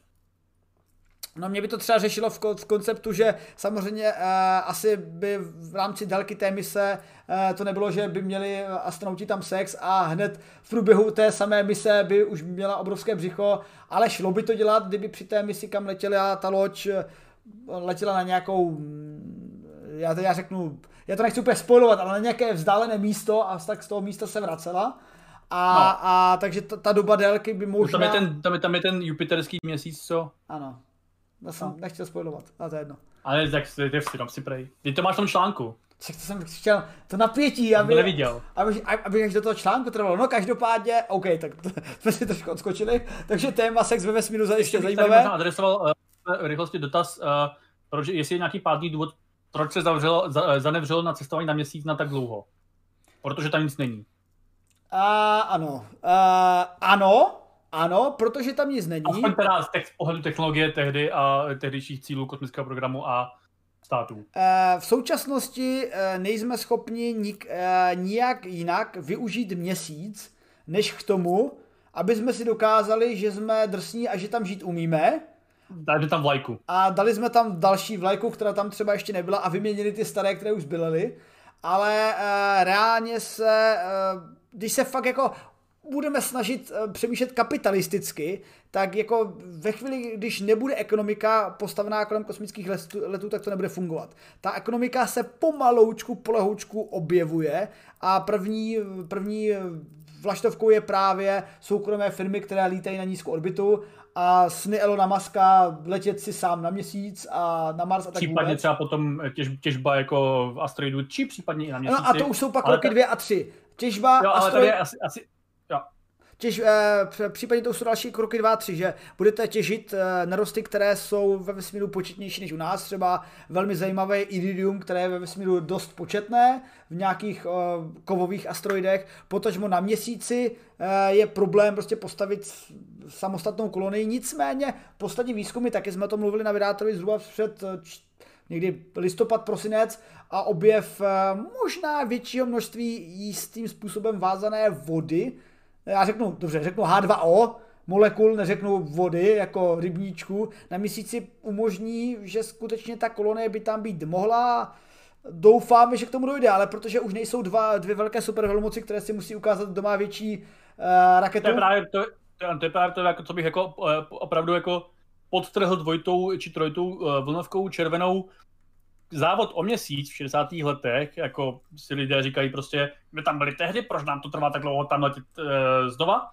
E, tehdy ten závod byl v podstatě prodloužená e, dig measurement, jak je to česky, poměřování e, penisů ano. mezi e, východem a západem a proto se do toho dá, tankovali strašné množství peněz a nejen, že to bylo prostě jako nějaký jako e, náhodný prostě nebo malý, malá fronta studené války a není náhodou, že uh, vlastně všechny ty, uh, obě, všechny ty rakety, které uh, američani i sověti v 60. letech, uh, kterými lítali na, před programem Apollo, či případně tím sovětským programem, který vlastně byl neúspěšný, ale řekněme, že prostě to byl tak nějaký jako program, hezky vybuchoval. Uh, kterýma, kterýma lítali nahoru na oběžnou dráhu a vlastně dělali ten vývoj pro, ten, pro tu lunární misi, že to byly v podstatě upravené mezikontinentální balistické rakety. Jo, jak, jak prostě tím, čím lítali uh, ty Atlasy, kterými lítali vlastně uh, Mercury, uh, případně teda ten první Redstone, vlastně, to byly všechno uh, upravený prostě, uh, to je jak kdyby, já nevím, nahoru lítali uh, Rusové na, na Kaťuších, jako jo.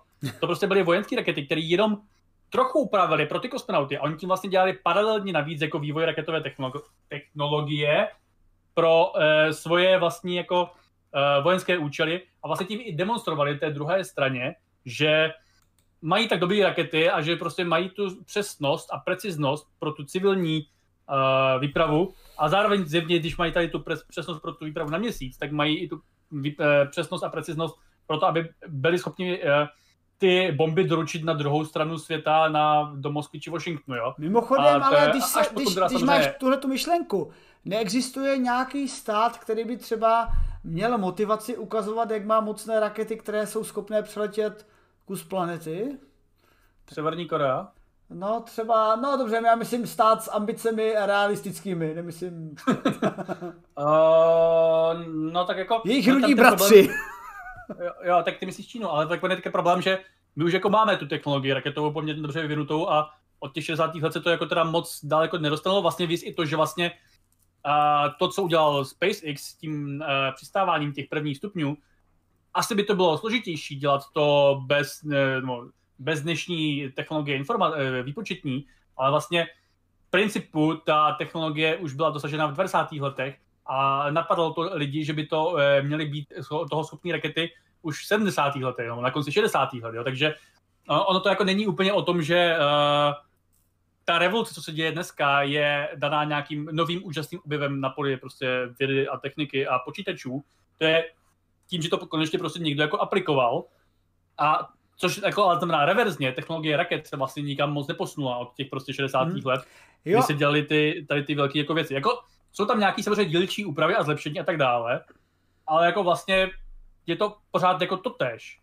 V rámci raket, ano, v rámci toho, že jsme schopni dát do trubky palivo, a které má motory, které to, to, to palivo smíchá a zapálí a pak ta trubka letí opačným směrem, skutečně se naše technika v tomhle moc nezměnila, i vlivem eh, snahy o deveponizaci celé planety, ale v kontextu Amerika, nebo v, v kontextu eh, Čína versus Amerika, Čína potažmo i versus Rusko ve stylu hele, jsme lepší v tomhletom, tomhletom technologicky, tak jde právě od technologii, že to, že tam vyšle Čína misi, že tam dostane své vlastní tajekonauty a vesmírnou misi, kterou si postaví sama, třeba na rozdíl od uh, brzy již uh, snad úspěšné mise Spojených Arabských Emirátů, která byla postavena uh, v Americe a v Japonsku a vletěla na japonské uh, raketě a tak vůbec.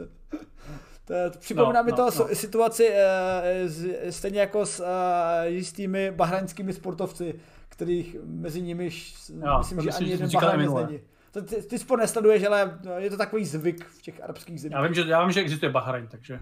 Mají takovou hezkou vlajku, takovou zubatou. To je možné. Každopádně... Jako, jako, jako můj účast. Ano, přesně tak. Takže eh, jako ta motivace dlouhé desítky let nebyla a teď zase je a je dvojí. Je buď souboj v soukromého sektoru vůči sobě, eh, trošku, i když faním SpaceX, řeknu trošičku vlastně proti SpaceX, je škoda, že SpaceX nemá větší současnou konkurenci, ona se tvoří, ale to, uvidíme v řádu rozhodně jako no. Protože to by motivovalo, to je jeden kosmický závod a druhý kosmický závod je politický, a teda Čína versus Amerika, jednoznačně. A tam jsou taky dost na podobné úrovni, a jenom ukázka, jako že američani by tam samozřejmě se mohli velmi rychle jako vrátit, ale to by se museli změnit rozpočty. V Číně ty rozpočty jsou. A, a tím se dostáváme vlastně k tomu počátku. Aby se zvětšily rozpočty, tak jako z toho musíš něco vytěžit. A v 60. letech vlastně z toho vytěžili jen ten politicko-vojensko-průmyslový kapitál, jako v tom prostě toho má většího. A dneska už ale tady to nám nestačí, nebo respektive už jsme to dosáhli, takže už to jako nemá smysl jako, uh, to dosahovat znovu, protože v tom už není kapitál, když se to jako udělalo. A potřebuje ten kapitál uh, finanční, či monetární, či prostě surovinový, či uh, něco na té úrovni, prostě, něco, prostě ty prachy. No. Tak, tak, ale samozřejmě my doufáme, že když nám uh, přispějete dostatečně, tak na tu uh, výzdenku, teda na tu raketěnku taky budeme mít. A když nebudeme mít my, tak možná za slevou tam pošleme aspoň láďovou kočku a připevníme na ní naši kameru a... Tady už, tady už je ilustrace, jak nadšená. a budeme jí říkat eh, vlajkat. Tak a tolik k, k turistům a pojďme do poslední novinky a ta novinka je čistě fyzikální, technická a vlastně strašně eh, složitá, ale s zajímavými eh, impakty na možná i věci naší doma hlavní pardon, co se teď trošku to zamotal, ale na věcmi, které vidíme normálně v přírodě, jako třeba ptáci a tak dále. A to jsou interagující systémy. Protože eh, v jednom výzkumu, eh, který vyvinul Thomas Berueta ze Severozápadní univerzity v Illinois, eh, tak využil takové jednoduché roboty, která ono, to roboty je takové moc velkolepé slovo, protože ve skutečnosti je to taková krabička na količkách ze senzory, ale... Či, čipy, které máchají křídly, ano. ploutvemi a, v podstatě se ještě pohybovali jako pomocí nějakého odšťuchování a když dal tyto systémy do uzavřené klícky nebo uzavřeného místa, tak sledoval, jak se chovají a v podstatě došlo k známému pozorovatelnému jevu, že po nějaké době chaosu došlo k samostatnému uspořádání. Samozřejmě ty systémy byly i zpětnovazební, Protože každý z těch robůtků měl nějak tu frekvenci toho plácání postavenou jinak. A postupem času se prostě stalo, že eh, objevila se nějaká hlavní frekvence, která potom způsobila, že ty systémy se chovaly méně chaoticky a ty robůci se chovali jeden vůči druhému. Což čemu se říká emergence. To je, že jeden element systému dokáže ovlivnit ostatní a ty ostatní ovlivní ten jeden a všichni se tak nějak vzájemně ovlivňují a ve výsledku to pak funguje. Typická situace emergentní je třeba hejno ptáků. Vždycky kolikrát si vzpomeňte, když jste byli mladě, dívali jste se, jak ty ptáci tak efektivně lítají, nebo třeba hejna ryb, tak jste si říkali, aha, která ta ryba tomu velí, která říká, tak a vy teď všichni budete dodržovat 5 cm rozestupy a levý pták letí doleva a dolů pod úhlem 60 stupňů a ostatní ho budou následovat a to se ale neděje. Ty emergentní systémy se prostě srovnají tak nějak sami, fyzikálně. No a to jak sami, to nám napovídá termodynamika. Konkrétně eh, termodynamika, u které, kterou sice jsme my schopni popsat jenom jednotlivé systémy třeba atomů nebo molekul, třeba zrovna při míšení kapalin, tak tyhle ty efekty termodynamiky se dají, možná pro některé překvapivě, aplikovat i na ty roboty. E, protože tyhle ty roboti pojmenované jako smarticles, což mi taky něco evokuje, nějaké jiný slovo, ale prostě robot. Je, je, je, je, těch slov je, tady pod tím je víc než tady to jedno. Ale smarticles znamená smart active particles, eh, chytré aktivní eh, částice mimochodem tady vypadají, takže taková krabička s máchajícími se ploutvíčkami. No a takže nám od, odpovídá na to, že eh, zmenšení chaosu v systému je překvapivě efektivní u systémů, který vzájemně mezi sebou interagují. Takže tenhle ten experiment to dokázal, protože se ukázalo, že tyhle ty eh, reagující robotické systémy si najdou takzvané to minimum toho chaotického systému. Mimochodem tomuhle je vstažená hodnota, které se říká rachocení z anglického rattling, protože to je o přenosu jakékoliv energie, třeba tepelné nebo jakékoliv jiné, na pohyb. A systém, který má ten pohyb eh, nejméně chaotický, se pak eh, jeví v rámci kooperujícího systému, ne jakéhokoliv systému, ale v rámci kooperujícího systému jako nejefektivnější, tak v rámci interagujícího systému, takže eh, takovýhle robůci pro, prokázali, že tenhle ten systém je funkční, ovlivňovat zákony termodynamiky. No a k čemu bys to dalo využít, Láďo? A, no to já nevím, protože to je základní výzkum. Ale jako doufá se, že by se to jednou mohlo využít třeba pro Uh, jako tady ten článek psal, psal Fotoplug, já jsem to tam jako samozřejmě editoval potom. Hele, ka- každá otázka, co ti hodí vždycky, tenhle článek psal tenhle, ten článek psal tenhle. No, tak protože jako, tak jako já za, za prvý nechci jako vypadat, že uh, si to pamatuju úplně do detailu a za druhé, uh, že jsem to jako načítal tu, ten, ten, tu předlohu, jo. Uh, psal jsem, ne, o těch turistech jsem taky nepsal. No to je jedno, a pokračujeme dál já tím chci jako říct, že tady to psal Fotoblog, takže jako tam zmiňoval, že by to mohlo být pro samořídící auta. Já si teda úplně teda nemůžu představit, jak moc by to bylo aplikovatelné pro samořídící auta, spíš si jako myslím, že by to mohlo pomoct nějakému, eh, jak já tomu to jako rozumím, a což tím jako naznačuji, že ne tak moc teda, tak by to třeba mohlo e, sloužit pro nějaké vybalancování toho, jak udělat nějaké prostě roje robotů energeticky úsporněji e, letající prostorem, nebo něco mm-hmm. takového, pokud to, jo, něco takového. Nebo třeba právě pro ty samořídící auta by to mohlo fungovat, ale ne na úrovni jednotlivých aut, ale třeba jako da, v rámci jako dálnice. Což je pak zase jako otázka, jestli vlastně se má být ty auta byly propojený a uh, na jedné dálnici v rámci jednoho jako systému. Ono, ono, ono já jako asi chápu tvé pochyby. Já chápu tvé pochyby. a tak dále já chápu tvé pochyby kolem robotických aut, protože si řekneš, OK, tak jako my necháme napřed ty auta se srážet a zjistíme, že to nějak funguje a, a pod... To ne, jako to jsem nemyslel, ale spíš jako, jako myslel, že ty auta by, že si spíš myslím, že ty auta eh, jsou vyvíjený jako jednotky, a než jako roje. Hmm. Zatím, jako, a je to asi jako i jejich jako záměr a asi je to něco, co jako od toho systému chceme, protože uh, třeba je asi méně zranitelný, pokud nebude propojený mezi auty, pokud to prostě nebude roj. Jasně. No tak ono, o, o tom to je jako, že jako jedno robotické auto je sice zajímavý, ale je to je to roztomilá featureka pro ukázání, jak jsme, všich, jak jsme si schopni koupit jedno Jo, ne, rozhodně, je to featureka. Ale naopak systém e, velkého množství robotických aut je to, co to zefektivní, protože budeme mít to, co je vlastně viditelný i v e, Minority Report, ne? Než on, ne kecám Minority Report, to bylo v mm, Já robot, kde on vlastně nastoupil do toho auta a ty všechny auta jeli za sebou v přesných rozestupech no. a až pak převzal Will Smith řízení, tak tam začal ten chaos, ale jo. do té doby no, ten jo, systém jako, fungoval samostatně. To je jako, ano, jako, uh, možná, že prostě to třeba nebude, jako, to je třeba něco, k čemu to jako může položit nebo na pomoc jako těma zjištěníma.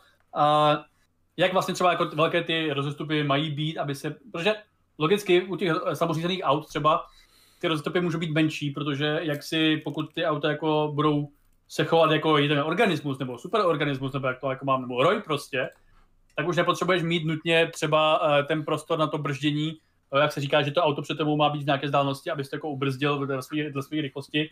Ve chvíli, kdy tady to třeba jako, protože ty, ty, ve chvíli, kdy se stane nějaká, nějaký problém vepředu, tak to auto první předá informaci těm zbylým autům, že mají zpomalit, takže prostě jako třeba ty rozstupy můžou být menší, což znamená, že na jednu dálnici se prostě vejde více jako, mm. nebo silnici obecně se může prostě vejít více uh, lidí, nákladů a tak dále, no, že to třeba bude víc takový bezkontaktní vlak, nebo jak to mám říct, ale to už jako hodně spekuluju samozřejmě.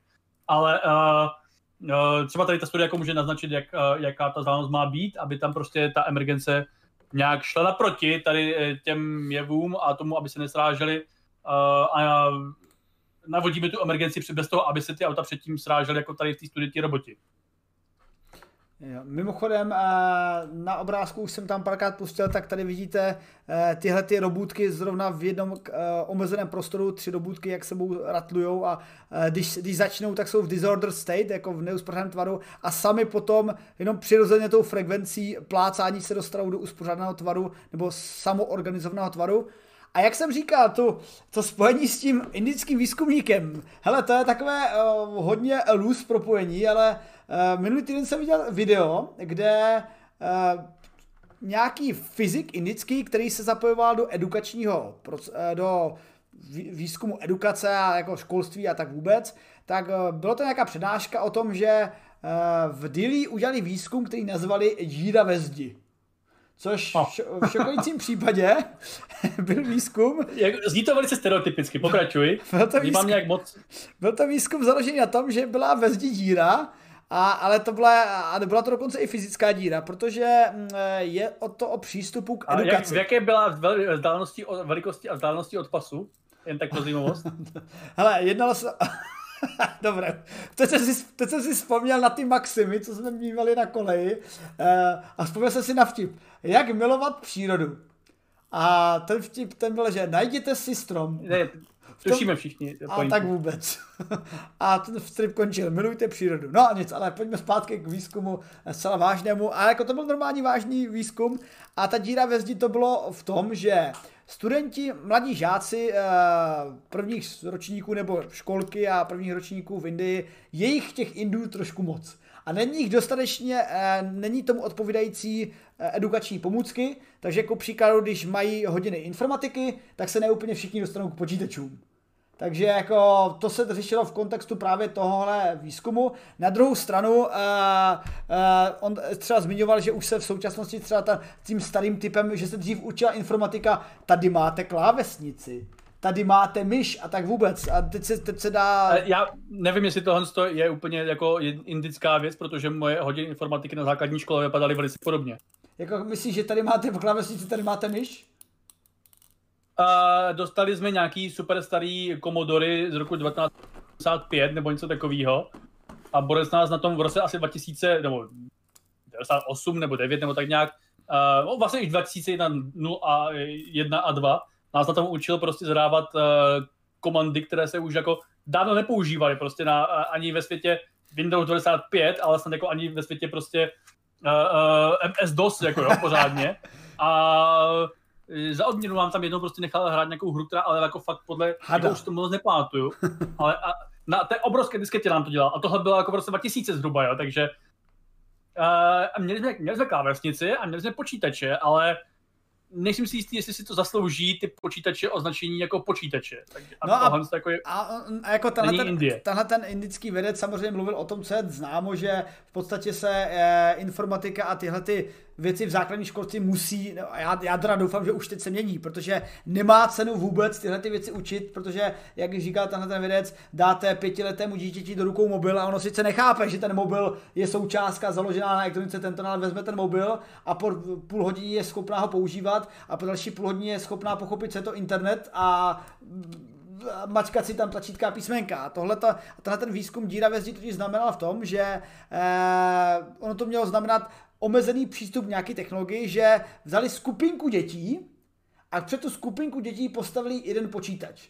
A vždycky panuje ta představa, že musí být ten učitel, který jim říká, toto je myš, toto je klávesnice, ale nechali ty děcka samotný a vždycky těm dětskám dali jenom nějakou otázku a oni se samovolně ty děti, eh, které byly poprvé postaveny před počítač, eh, naučili po nějaké době používat počítač a po nějaké další době eh, hledat si věci na internetu a pak přišli s odpovědí na nějaké otázky, které jim byly položeny. Takže zcela bez učitele se dokázali naučit i na omezeném zdroji jednoho počítače a on tam popisoval, že normálně, normální přístup by byl, že jeden student studentí u počítače a učitel jim něco říká, ale na tomhle to krásně vidět to davové chování, že všichni se tak shlukli, vytvořili efektivní systém, při kterém mohli získávat informace a pak získávali tyhle ty informace, eh, protože počítače jsou samozřejmě vytvořeny k obrazu, řeknu, obrazu člověka, aby se mu s ním dobře pracovalo, proto taky před nima sedíme, že jo? Říká, že to user, user friendly. Takže a, a o, o tomhle tam mluvil a právě přirovnával tyhle ty interakce těchto těch dětí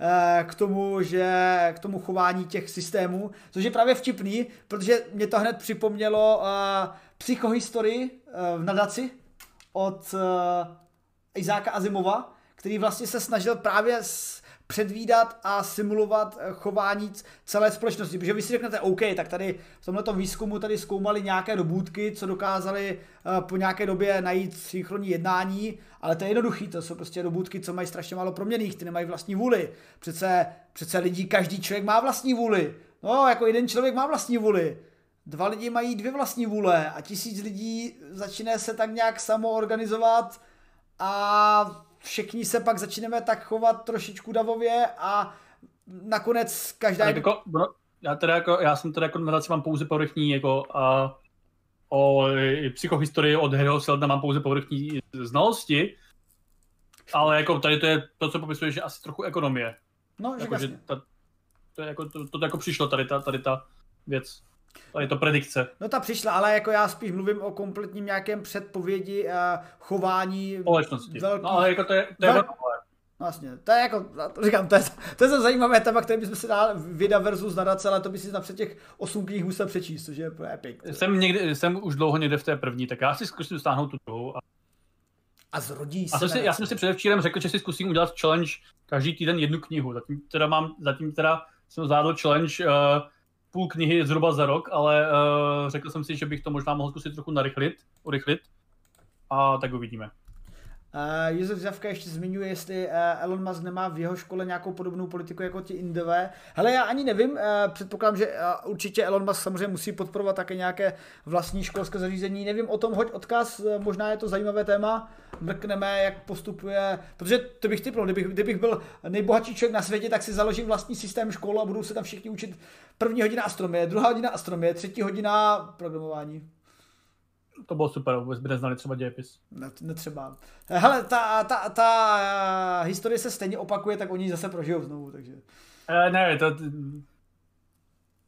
Historie se neopakuje, to je mýtus. Opakují se některé podobné vzorce, okay. ale v jiném kontextu typicky.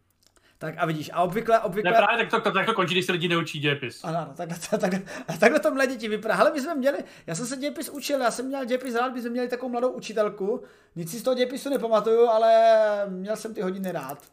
Ale zase na starý kolena jsem pak ocenil a začal jsem se do, do vzdělávat ohledně Říma a tak vůbec a všechny další... Ohledně dílu Assassin's Creed, eh, nebo si to nazvat pravými slovy. Ano, dobře. A taky mám rád, ano, tak všechny, všude, kde se odehrává Assassin's Creed, tak tam té historii plně rozumím. Takže no musím... ne, proto je důležitá popularizace, no, ale uh, no, pojďme dál. A vlastně už je konec, ne? No pojďme dál, tak pojďme k závěru. Takže to je, přátelé, to bylo našich šest novinek. Uh, vytáhli jsme to na pěkné dvě hodinky, to jsme si krásně popovídali, Láďo. No, já už mám hlad docela. A určitě hlad mají i naši fanoušci, kteří nás podporují. Přátelé, díky za novou podporu, která se nám tady objevila, do, skrze donaty subscriby a určitě i na startovači se snad nějaké nové, nové duše objevily. Mimochodem, co se týče podporování eh, těch, co nás podporují na startovači, máme tady takovou technickou zmínku. Stalo se taková nemilá věc, zlá, nepěkná věc, že startovač měl nějakou chybičku, a několika lidem eh, v řádu asi 15 to zrušilo jejich podpory, tak ty, co si myslí, že nás podporují a třeba nás nepodporují, tak nás nepodporují právě proto, že se podělal za uh, startovač, tak uh, těm lidem si to musí teda obnovit sami. Nicméně ti, kteří nám tam vydrželi a zůstali a stále nás podporují a startovač je nezničil svou vlastní eh, technickou chybou, tak těm děkujeme moc za jejich podporu a těmi jmenovitě jsou patroni 19 Jarda 80, Karl von Bluberge, Eiris, Lubomir Strajt, Štěpán, Ondra Kiksa, Filip Stočes, Daniel Kotoul, P. Vidlička, Diprusová, Vítě R, Hakl 6, Lepka Tom, Turek Jirka, Kls, ah, KLRSDMKV, Ladislav Cupa, Jakub Halama, Jeron, Tom Zita 1, Aden Samová, DJ Sklamal, Tomáš Beneš 83, Petr Hr, Zdeněk Omelka, X9, Zoulách, Tonda Mikasan, Rasislav Švarba, Sobolí Ucho, Lukáš Nevosad, Lord Mustard, Kazrina Chlumová, Jan Kolítek, Ola Svensson, Jan Hav, Lucie Kopecká a dík také patří našim podporovatelům na Twitchi a to našim subscriberům a donátorům. Zde vítáme mezi námi nového subscribera donátora Lukáše V666, Hampy SK, Luky Lukášek, Tonda Mikasan, Petroby, Uva Gaboreček, Sobolí Ucho, Slovensko, Zabítě něžně, Kreten 97, Rudin 1, Gandhi 42, Star Glacier 333, Stříbrných stříkaček, ICDF, Unicukui, Shoakira, Bender 86, o, Okojlol, Imperial 151, Mr. Martin Rota, zdravíme Martina, Chmeldas, Ikarinuse, Science Reveal, Dave od Ertlo, Monopleno 82, Mrksman, naše mama Hliodorce, HVV, Servilian Bar, Akula, Pačíské, Gitrinka a Badvo. Všem vám patří dík, přátelé, díky moc vám za podporu, snad se vám to líbilo. A dneska jsme to na krásných zaokrouhli na 2 hodiny, 1 minutu a 21 sekund. Výborně. A co nás čeká v dalších dnech a týdnech? No předpokládám, že asi... Úterý, středa a čtvrtek. A pátek a pátek. sobota a neděle a pak další pondělí a s tím dalším pondělím další týden ve vidě a snad někdy, až najdeme sílu a čas, se pustíme do věda versus vašeho oblíbeného formátu. Takže tak na viděnou, přátelé. Tak čus bus a zase příště někdy. Bye bye. A na tomhletom kanále je 20 na 13 pravděpodobně na Twitchi nějaký další stream herní. A asi vím jaký, protože jsem včera totálně propadl Deus Ex. Mimochodem, jestli Laďa úspěšně zestříhal moje neúspěšné pokusy o vědu v Deus Ex, tak eh, se můžete těšit na YouTube na výňatky vědeckých úvah nějaké, Deus nějaké, tam, nějaké tam jsou, jsou to spíš teda úvahy než novinky. A já z okolností jsem teda jako, e, začal hrát e, Mankind Divided o něco dřív než ty, ale už to hraju mnohem díl po tobě, protože jim, moje cesta metrem, čili loading screeny, trvá stejně jako cesta metrem, čili něco, něco dalšího, než loading screen typicky bývá. Ale bylo by třeba mohlo být, být třeba zajímavé si udělat nějak, někde nějaké video na komparaci Prahy v Deus Ex versus třeba reálné Prahy. A proč ne, proč ne, zrovna teď, zrovna teď jsem v té Praze a procházím se tam a kochám mě to, jo, krásné. Je to Praha v roce 2029, nepletuli se? Jo, no dva roky po uh, Human Revolution. Což znamená, že máme jako 8 let zhruba. Do toho, aby tady byly ty, ty, ty konzole, co tam jsou obrovské a uh, rychlovlaky a tak dále. Rychlá kontrola. Ano, 2029, tak to je, to je hned. Hm, tak tak no. hurá do augmentací a, a na ty si určitě pořídíme z toho, co nás podporujete. Já už se na těším, já budu první augmentovaný. Takže naschle a dobrou noc a tak vůbec čau. Čus bus.